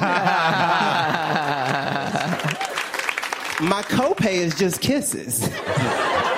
Don't ask about my deductible. That's personal. That's another gay sex joke. Uh-huh. It's so good. Yeah, yeah, it's so good, and it's so you you defang it to the point where they're like, wait, that's gay men kissing, like it, just kisses. One of my friends said that they were like, it's, so- "That's like the cutest kissing joke." Yeah, I I've like that. ever It's like heard. a couple joke. yeah. It, it also is like cross uh, uh, sexuality because I was like, oh, that's like something me and my girlfriend would say to each other. Yeah. So that like warmed my heart. yeah. I was like, oh, that is like what it feels like to be in a relationship. And I wanted to play it- with the alliteration of my copay is just kisses. Oh, okay. Yeah. And it, it- You're you, right. It has a fun. You you music you. to. It's almost like you were like, my copay is cake. Yeah, yeah.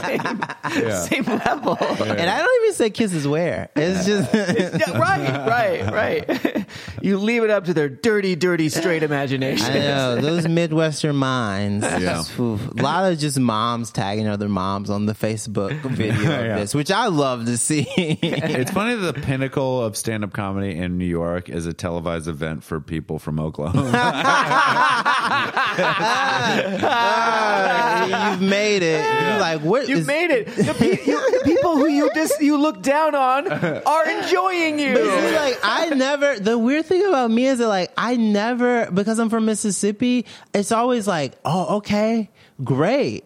Because no matter what, the crowds in Mississippi sometimes are just gonna be like, Jay is just too out there for me. yeah. what? He's dating a boy? This is craziness. And you're just like, no, it's like, I, so I have to like still be affable and still be likable, but I also want to talk about queer stuff. I just really, I just have to make sure the joke is just as funny as the Your- content and the premise. Your affability and likability is proof of how good of an actor you are. Oh yeah, because I'm. So cause You really guys, pulled it over You guys should have heard me before this motherfucker hit record. I was no, I just I don't even know how I could do that. I'm the person that after every show is like, oh my gosh, thank you so much. It's such a good opportunity. I love performing for four people. I'm gonna have a good one. I do feel like that way anytime I do a show that's like light or something. Yeah. I'm like, this is still fun. You don't have Yeah. to apologize. I mean, it's, it's nice when they do, but I'm like, it's fine. We had a good time. Yeah. The other thing I want to say is that uh, the I know what you guys are thinking a lot gay stuff. Whoops, I put that in. I love to, that. I put that in to be transgressive because I wanted them to have to play it on NBC because it was doing well when I did it uh, Saturday, Sunday, Monday in the city leading up to this, and it's such a weird thing because you, you like whenever you do a show like that, you get you kind of they don't say it outright, but they're like, don't pigeonhole yourself. Like, we love your set. We want to see every part of you. And like, I looked at it and I was like, oh man, I'm doing a lot of gay jokes. Whoops. Like, it's such a, like a, oh no, I didn't, Oh, what? So that, I like that. that. That's it's sort of like you were like talking to standards and practices. at that One point. hundred percent, one hundred percent. That's great. That's, That's, great. hilarious. well, you're like, uh, it's a lot of gay stuff. Yeah. The last thing you said was about relationship. Yeah. But since you're a gay comedian, I guess like it's been put in your mind that's like that's gay material. But that's just a relationship That's joke. Yeah, if I Yeah. did that, it's like I'm not doing straight material. Yeah. and like people like I've never even Yep. thought about like Yeah. oh, I'm just doing my straight shit tonight. Talking do about moving in with my Yeah, girlfriend. that's That's, straight bullshit. And then that weird thing is that sometimes straight comedians are like, I like my girlfriend. And now that's like a whole transgressive trend. And straight guys are like, I actually like her. And people are like, wow, wow, we've come so far. I fucking hate ball and chain comedy so much. Like that dumb bitch is always holding me back and like she should cheat on you. I hate you, dude. This asshole who loves me. yeah, yeah. Oh, she my dates Lord. a comedian. she's a saint. She needs a medal, not abuse. Yeah, I know. It's fucking ridiculous. We live in a neighborhood that I would describe the same way many of you will describe me after the show. My neighborhood is urban but safe.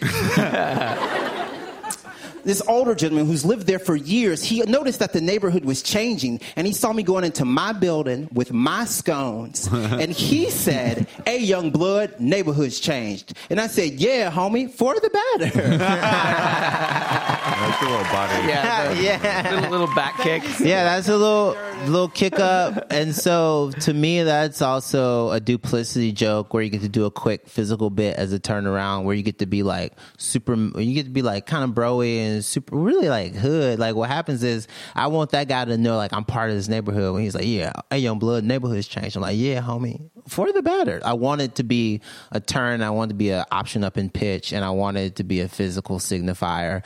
Cause I was talking about the fact that like people in my neighborhood, literally, they'll be like surprised they're gay people. I'm like, there have been gay people in Harlem for years. Langston Hughes was gay, y'all. But also, you're surprised that like these young queer couples are coming in, and so like you have to you have to deal with like queerness in a way that you didn't have to deal with. It's not just like at certain clubs now. It's like just like people moving in and walking around. And so that's kind of also a nod to the fact that sometimes anyone really in this city, like you be thinking, oh, cool, it's 2000 at the time, 2019. And then people still like, throw like pink f bombs at you, or still be like say something like sissy or like laugh about something. You'll be like, wait, what? Yeah. And so just like that, I wanted to address. But was there a time or an experience or something that you heard that was a paradigm shift for you for comedy, for stand up, where you heard a tip or somebody said something to you that made a difference, where it was a click moment? Oh, um, yes. So I got a note from. I can read it actually. Do you want me to read it? Yeah. let's hear it. I yeah. got- and I'll. T- it's gonna be funny when you guys find out who sent it to me. I got a note from Roy Wood Jr. so this was uh, this would have been this was June uh, fifteenth, the uh, 2017, and he said funny. Not sure how long you've been doing it, but you're more than good enough to keep at it and continue growing. Our own mental state is the only true hurdle in comedy, not the industry itself, but our inability to endure when the industry punches you in the chest, which it will repeatedly. uh, not sure if there's more to the Hamilton rap joke, but in my honest opinion, you aren't speaking to the real issue in the joke it needs to be expanded. The bit isn't about mashing up today's rap music with popular Broadway shows. Uh, the parody songs are the joke. That's the joke. Uh, sometimes, but sometimes the joke and the point are separate. So sometimes the joke and the point are separate. He goes on to say, like, uh, to me, the point you're trying to make, but didn't state, is how much hip hop has influenced our culture and adding up rap, uh, and adding rap to something Such detailed notes. somehow makes it easier to sell. So the first thing is perseverance in comedy. Yeah, sure. So at that, when I got that, I was like, I'm going to every mic I can go to. I'm just going to keep doing comedy. The God, second thing- battery's full. yeah, and the second thing was that knowing your material so well that you can tell the difference between the point and the joke. And so every time you asked me about one of my jokes, I'm like, the reason I wanted to tell this joke was because of this thing. ah. But the joke scientifically and kind of like technically is this thing. Mm-hmm. And so like that's the um that's one of the moment that's one of the mo that is the paradigm shift for me. Oh, that's so cool. Uh, splitting out the point from the joke. Yeah, the point from the joke and being able to take apart your gun, which is your joke, and put it back together and say why it shoots. Mm-hmm. And so, like, making sure I knew every part and everything that I was saying was super important to me from then on. Harrison Greenbaum outlined Who I love. Yeah, he's so great. Uh, he said he every joke has a twist and a point, Mm-hmm. and the and if you don't have a point, your joke is pointless, right? But if it does, and then if it's um, but if it doesn't work as a joke, if there's no twist, then it's just a failed joke. Like, and that every joke has to have uh, compression, contrast, and clarity. And if Yeah. it's and it, if it isn't working, it's because it's failing on one or, or more of those things. And what you're talking about, identifying what the joke is and identifying what the point is, it's so eh, it's right on the money. Yeah. I, the moment I heard that, I was like, "Oh, oh, One hundred percent. yeah, yeah. And so that was that was a paradigm shift for me. And then I was curious, what is what is your best or most instructive bomb? Ooh, oh, That's a good question. I want to say it happened recently at a holiday party. Don't do holiday parties. Um, no, that's not It doesn't sound conducive to a fun stand-up. And that is that- oh, oh, be appreciative and perform for the audience you have.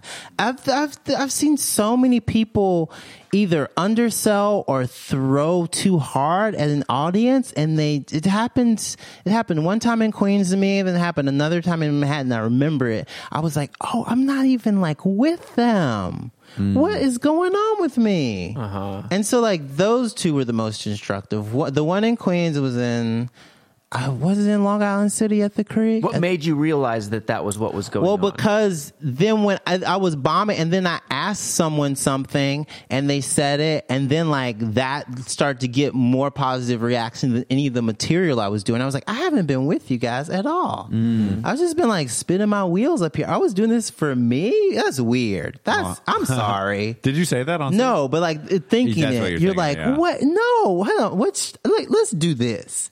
So like making sure that you're present and not. Uh, there's this idea. I think it's circles of concentration where you can be in first circle, which is very insular, and you can be in third circle, which is very presentational and kind of out there and over people. And there's second circle where you're present with people. I've never heard this circle of concentration. Yeah, I look at. I forget who's the idea log behind it. So so first is in, first is, is, is super insular Uh-huh. and introspective and kind of selfish and navel gazing. Third is too far out there and you're just blowing an audience away because you're not even performing for them. You're just kind of doing it because you like the way things sound. Uh-huh. And then second is actually delivering and being of service to the people that are there that paid or Oh, didn't pay, that. but they paid in time Yeah, yeah. Yeah.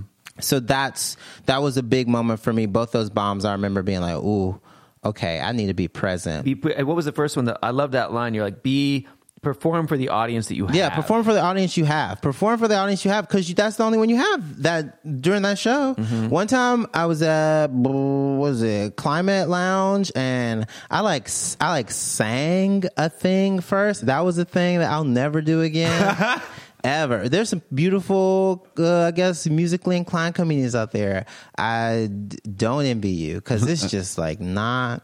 It, that was a bomb. I was like, man, I to will, Matteo. I was like, I will never sing anything unless you can tell I'm making fun of it for a crowd. yeah.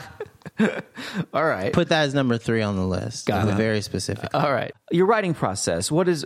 How does it work for you? I go with some. I go. This thing was funny. Can I structure it and make it a joke? Okay. I How do go. you- Sometimes how do you jokes do are there. that? So I, I'll, I usually think in threes or fives, and I always try to think bam, bam, bam, or I just think in a two. So like, okay, when um, a great perfect example recently, someone said, "Oh, do you perform comedy in Mississippi?" And then I said, "I don't really do comedy in Mississippi." And then I said, "Oh, is there an analogy there? Like why I'm scared to do this thing?" And so I was like, "Oh, comedy in Mississippi is like." I love starting with an analogy, and then can I uh-huh. expand it? And I the joke ended up being like, "Comedy in Mississippi is like." Gay sex in Mississippi. I'm good at it. Sometimes I even get paid, but I'm not trying to do it back home in Mississippi in front of my mom. it's illegal. Like that's It's So illegal. that's so that's okay. So that's how does that? so fit into that's your the, math? so that's your- so the way it fits into the math thing is I go the the three is like uh, I'm good at it. Sometimes I even get paid, but I'm not trying to go back home and do it in Mississippi. One, two, three. Yeah, one, two, three. As far as from a tag standpoint, and then I can have like the additional. It's in um, in front of my mom. It's illegal, and So that's your two. So those are my two. If I ever want to do it, because I always kind of want to uh, basically super because I'm trying to think of the best way to articulate this. My mom is always kind of gonna be like a topper when it comes to like a gay sex joke. Like a parent watching you anyone have sex. And so then making it illegal kind of further reinforces the analogy I set up in the beginning. Does that make sense? got it. Yeah, yeah. So I- I'm more I- interested in just like the, that that three two structure. That's interesting. I just love triplets. Like you, I do it all the time, and when you notice it, then you go, "Oh, that's what you do." Like that's um when I did the different lines that I would have to read as a actor in the Tonight Show set. I went uh with the fir- yeah, it was three the thing different that lines. ends with the scone. yeah, yeah, yeah. It's the two Yeah. that's more interesting to me because yeah, we all know rule of three. Yeah. But the that two is an interesting like, two is a rhythmic thing. Two is a, a for the tag. It's always fun to have like a big one, then another one, and then from a two standpoint, it's just a one liner. But I never think about one liners as one liners. I always think of it as A line in a bigger joke. yeah, I always think of it Same. as uh, premise. and Sometimes premise set up punch. Mm-hmm. Like I can never think of like a one liner as a one thing. It's like t- it's bam bam. It's boom boom. Uh-huh. Does that make sense? yeah, yeah, yeah. You Even said- rhythmically, like it's never just one. It thing. is weird that they call them one-liners, but they have to be multiple. They have to have two parts. Just do a joke in one sentence. yeah, yeah. It's it's um it's when I say I'm yeah it's when I say I'm a feminist. I say I'm feminist. Yeah. I'm So how do you sit down when you're working out a joke? What is what is your process? Are you are you a, a hand? I write it. Okay. I write it in my phone. I have a notes section that says whatever month I'm in and those jokes.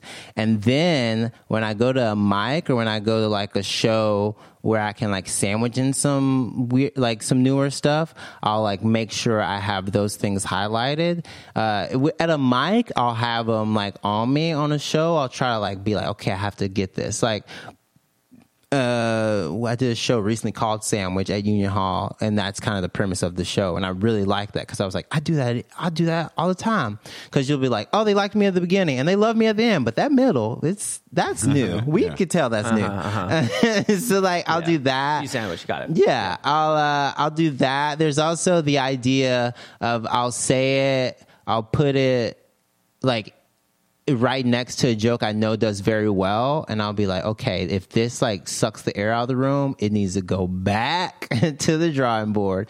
And I also as I have two people that whose opinion I trust a lot. Uh, my friend Wynn, who's in Chicago, and then um, my friend uh, Zach in the city, Zach Zimmerman, and then uh, Garrison, my boyfriend. So I usually can have it on ears, and I say a lot of my jokes before To just see I if the ever- writing just is to, there. and just to see if like sonically they fit or they're Mm-hmm. clunky or how they Uh-huh. sound coming out of my mouth. like I say I'm in the shower all the time, like everything. So I'm always tweaking. I'm always trying to figure out. Like I, there's an addition to a joke I have now that I'm so mad I didn't put on.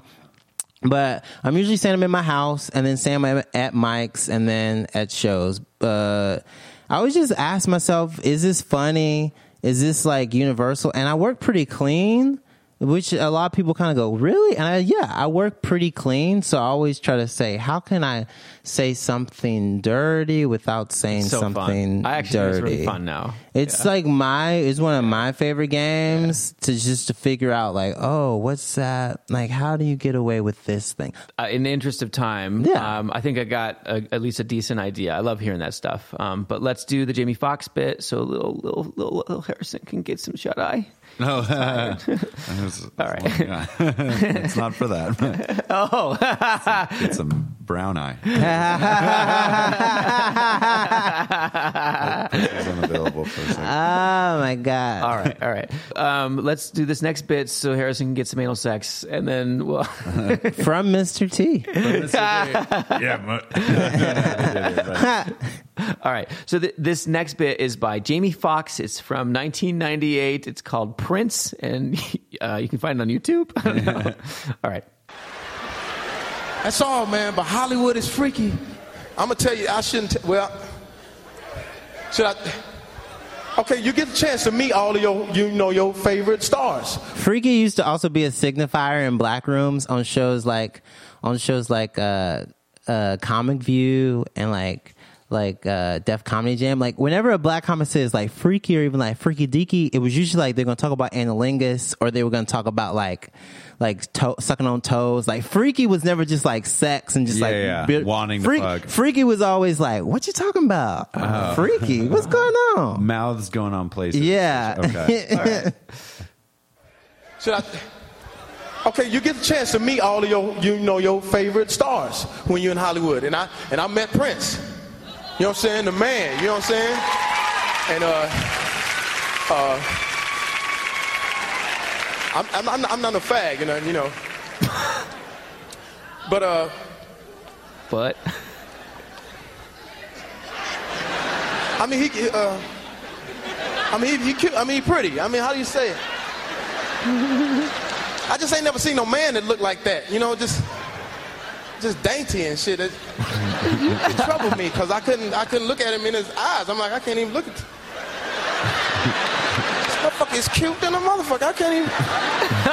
this little pretty bitch is cute as a motherfucker. I can't even look at. Cause he came out with a little ice skating outfit on, you know, with the boots sewn into the shit, and I'm like, that's nice. And he had a little choke chain around his waist. I'm like, that's you know, that's, that's nice. I'm not, I'm not, looking, I'm not gay. I'm just saying, that's nice. he plays it really well. The- the- I know you think you think I'm, I'm gay. I'm just saying, I, I challenge any dude in here not to look in his eyes and feel some kind of shit. You know what I'm saying? I mean, because he was pretty. He looked like a, a, a, a- deer or something or a fawn. just, I was like, I can't. I shouldn't even be telling you this shit. and then he started talking with that shit. So what's happening?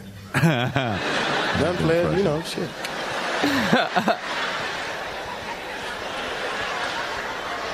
He's like looking around left and right. Look at his feet. going? I, you know, it's, it's cool, you know. I heard you and LL got into it. Yeah, you know, some bullshit. what do you think Jesus would have done in that situation?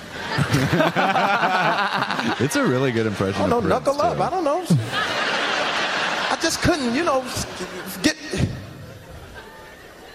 Fuck it, I ain't gonna even finish this shit. I mean, I, I looked. I looked at, you know, I glanced at his eyes once. Okay, yeah. Okay, I was a fact for two seconds, but I wasn't like. I wasn't on the bottom of the shit. I was on top. Don't get it twisted. If, Mr. T in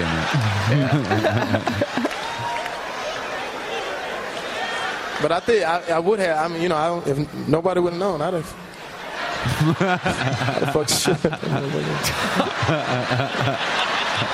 that troubled me though, man, because that made I was like, man, Well, well, there is a mo. They pan over. They they cut to an audience member, a guy next to uh, ostensibly the woman he's, he's there with, and he's doing the male equivalent of clutching his pearls. it's so funny.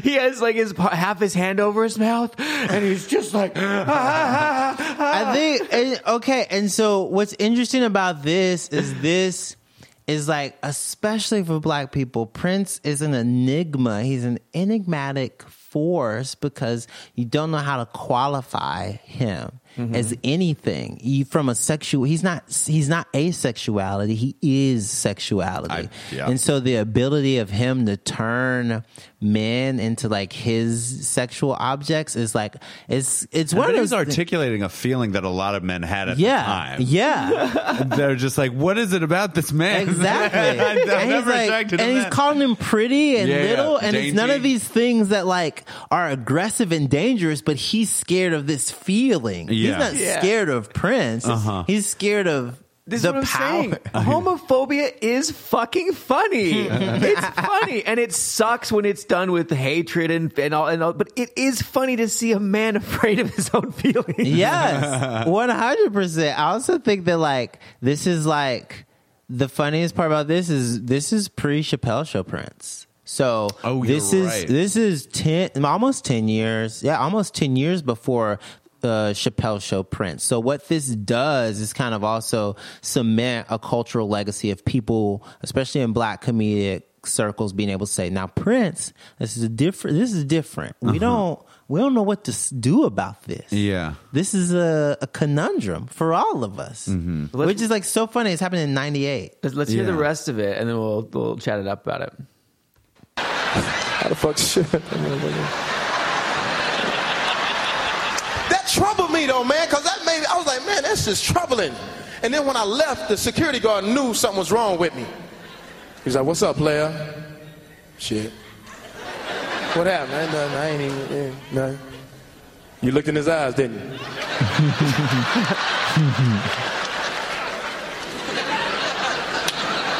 happened? Yeah. Have you ever looked in his eyes? Yeah. Once. Then what happened? I've been fucking for two years now.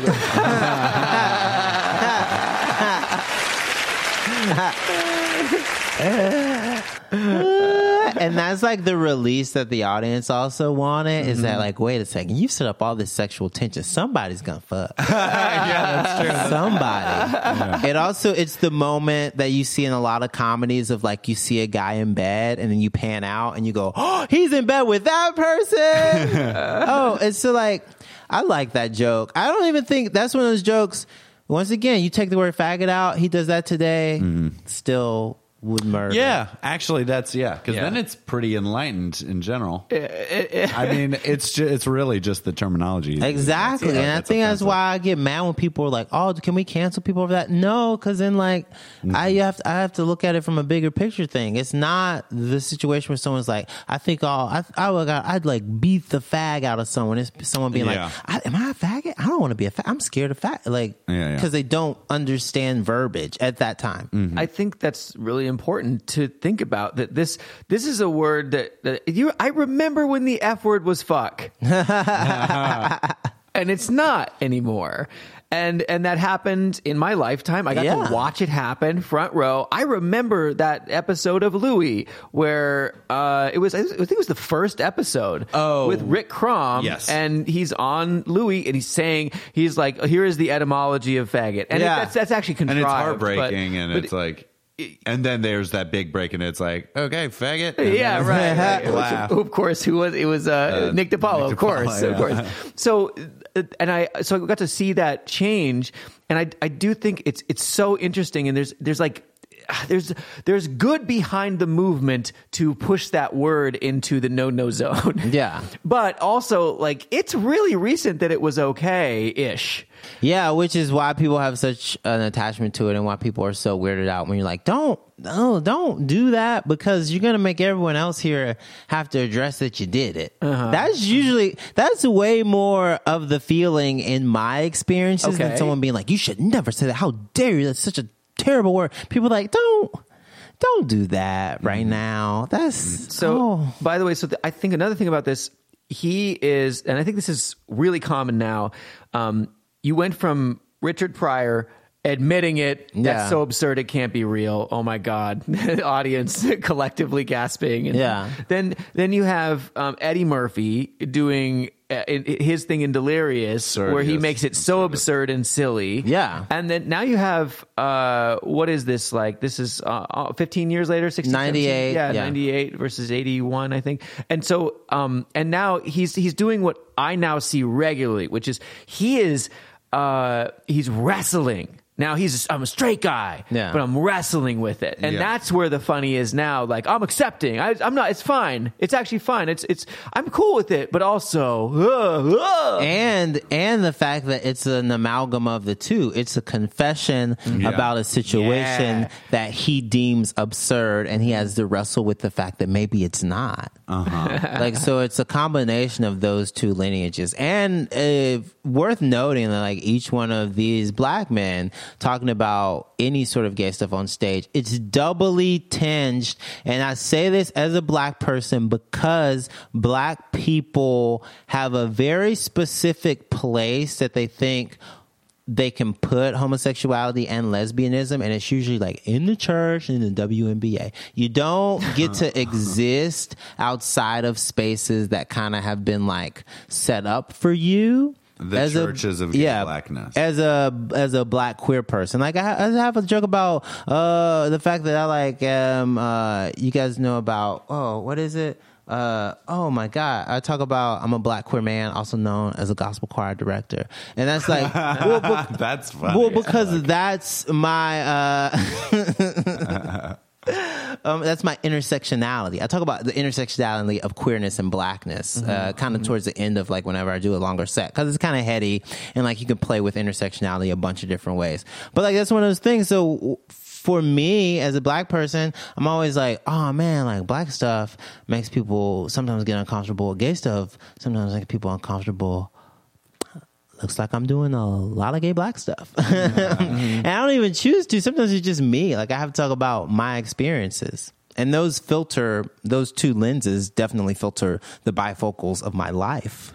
and now we're at a time where that ground has that that the line the goalposts have really moved enough to where we're starting to see uh like as as you what do you put it in your message you were like us baby Oh Brooklyn yeah, the gay, the ba- the gay baby comics, the gabies. Yeah. Now like every now once again every show is gay. I'm just like oh lord, like it's a bunch of. It's, there's a lot of queer comedy in New York, in Brooklyn, but also in Manhattan, Lower East Side primarily. Uh, now that people can see that is for queer audiences There's some and funny motherfuckers yeah, and so like crazy people, people like Alice English, Ian Fidance, Sydney Washington, Kendall Farrell. Kendall Farrell, uh, Jaye McBride, who's trans, who's passed the cellar. I think the first trans person at the cellar. I don't want to say that, but I think Jaye McBride is. Uh, I know the only trans person to sell it right now. So all of these spaces for LGBTQ plus people do exist now from a comedic standpoint, and some of the jokes are uh, confirmation of biases, but some of them are just like really strong uh, stand-up performers, people that really like set up punchline jokes. Like I love that. That's my bread and butter. That's how I like to perform. Who want to do stand-up, and now you finally can say, "Oh, I can talk about this thing. This joke isn't a gay joke anymore. It's a relationship joke now." Yeah, yeah. Because people will see it that way, and that's been refreshing. normalized. Yeah. Yeah. And so we'll close this out with uh, one more bit, and uh, we're just going to play that in post, and it's by uh, Solomon Georgio. Yes, an And- amazing comic and hilarious writer. Right, right. And he, I think, uh, w- the reason we chose him is that he's a culmination of all of all of this change that you see over the decades. All right. Thanks so much. Yeah. Have a good one, guys. Thanks, Jag. Thank you guys. Come on. Let's talk about sex. Straight men, are you in the room tonight? Where you at? Straight guys. Give it up for yourselves. That's about 90% of the world's problems right there. Um, look, it's just this like there's these weird things you do that you think are secret to yourselves, but we all know about them. Like you guys ask each other a hypothetical question, uh, and you guys, it's a how much would you suck a dick for? Has anyone been asked that question before? Who said yes? You've been asked that question before? Yes, sir. You have been? Um, how much did you say?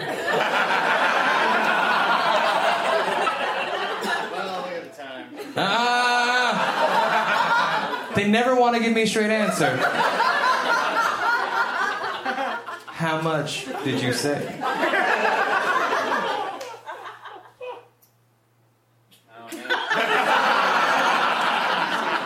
Oh, you think this is gonna end without you answering the question? I will get off this stage. How much did you say? Million dollars. Yeah, that's about right. A million dollars. Say it again.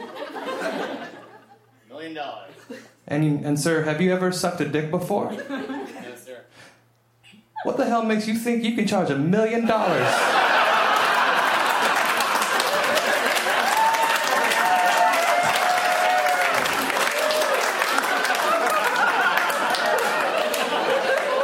For a shitty ass blowjob.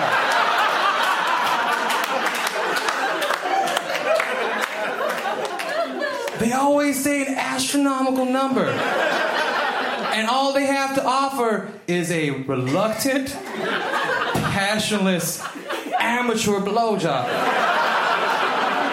And here's the thing when when people say things like that, what they don't seem to comprehend is that they're saying that there's a gay man out there that is desperate enough to spend a million dollars on a janky ass blowjob.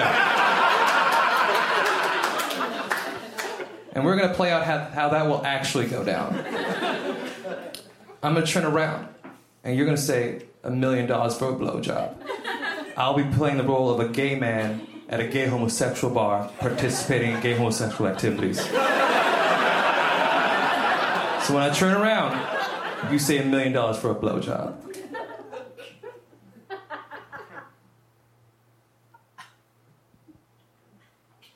Million dollars for a blowjob. I'm sorry, what was that? A million dollars for a blowjob. Oh, a million dollars for a blowjob. Um, you see the gentleman right behind you? Uh, he'll do it for a mojito.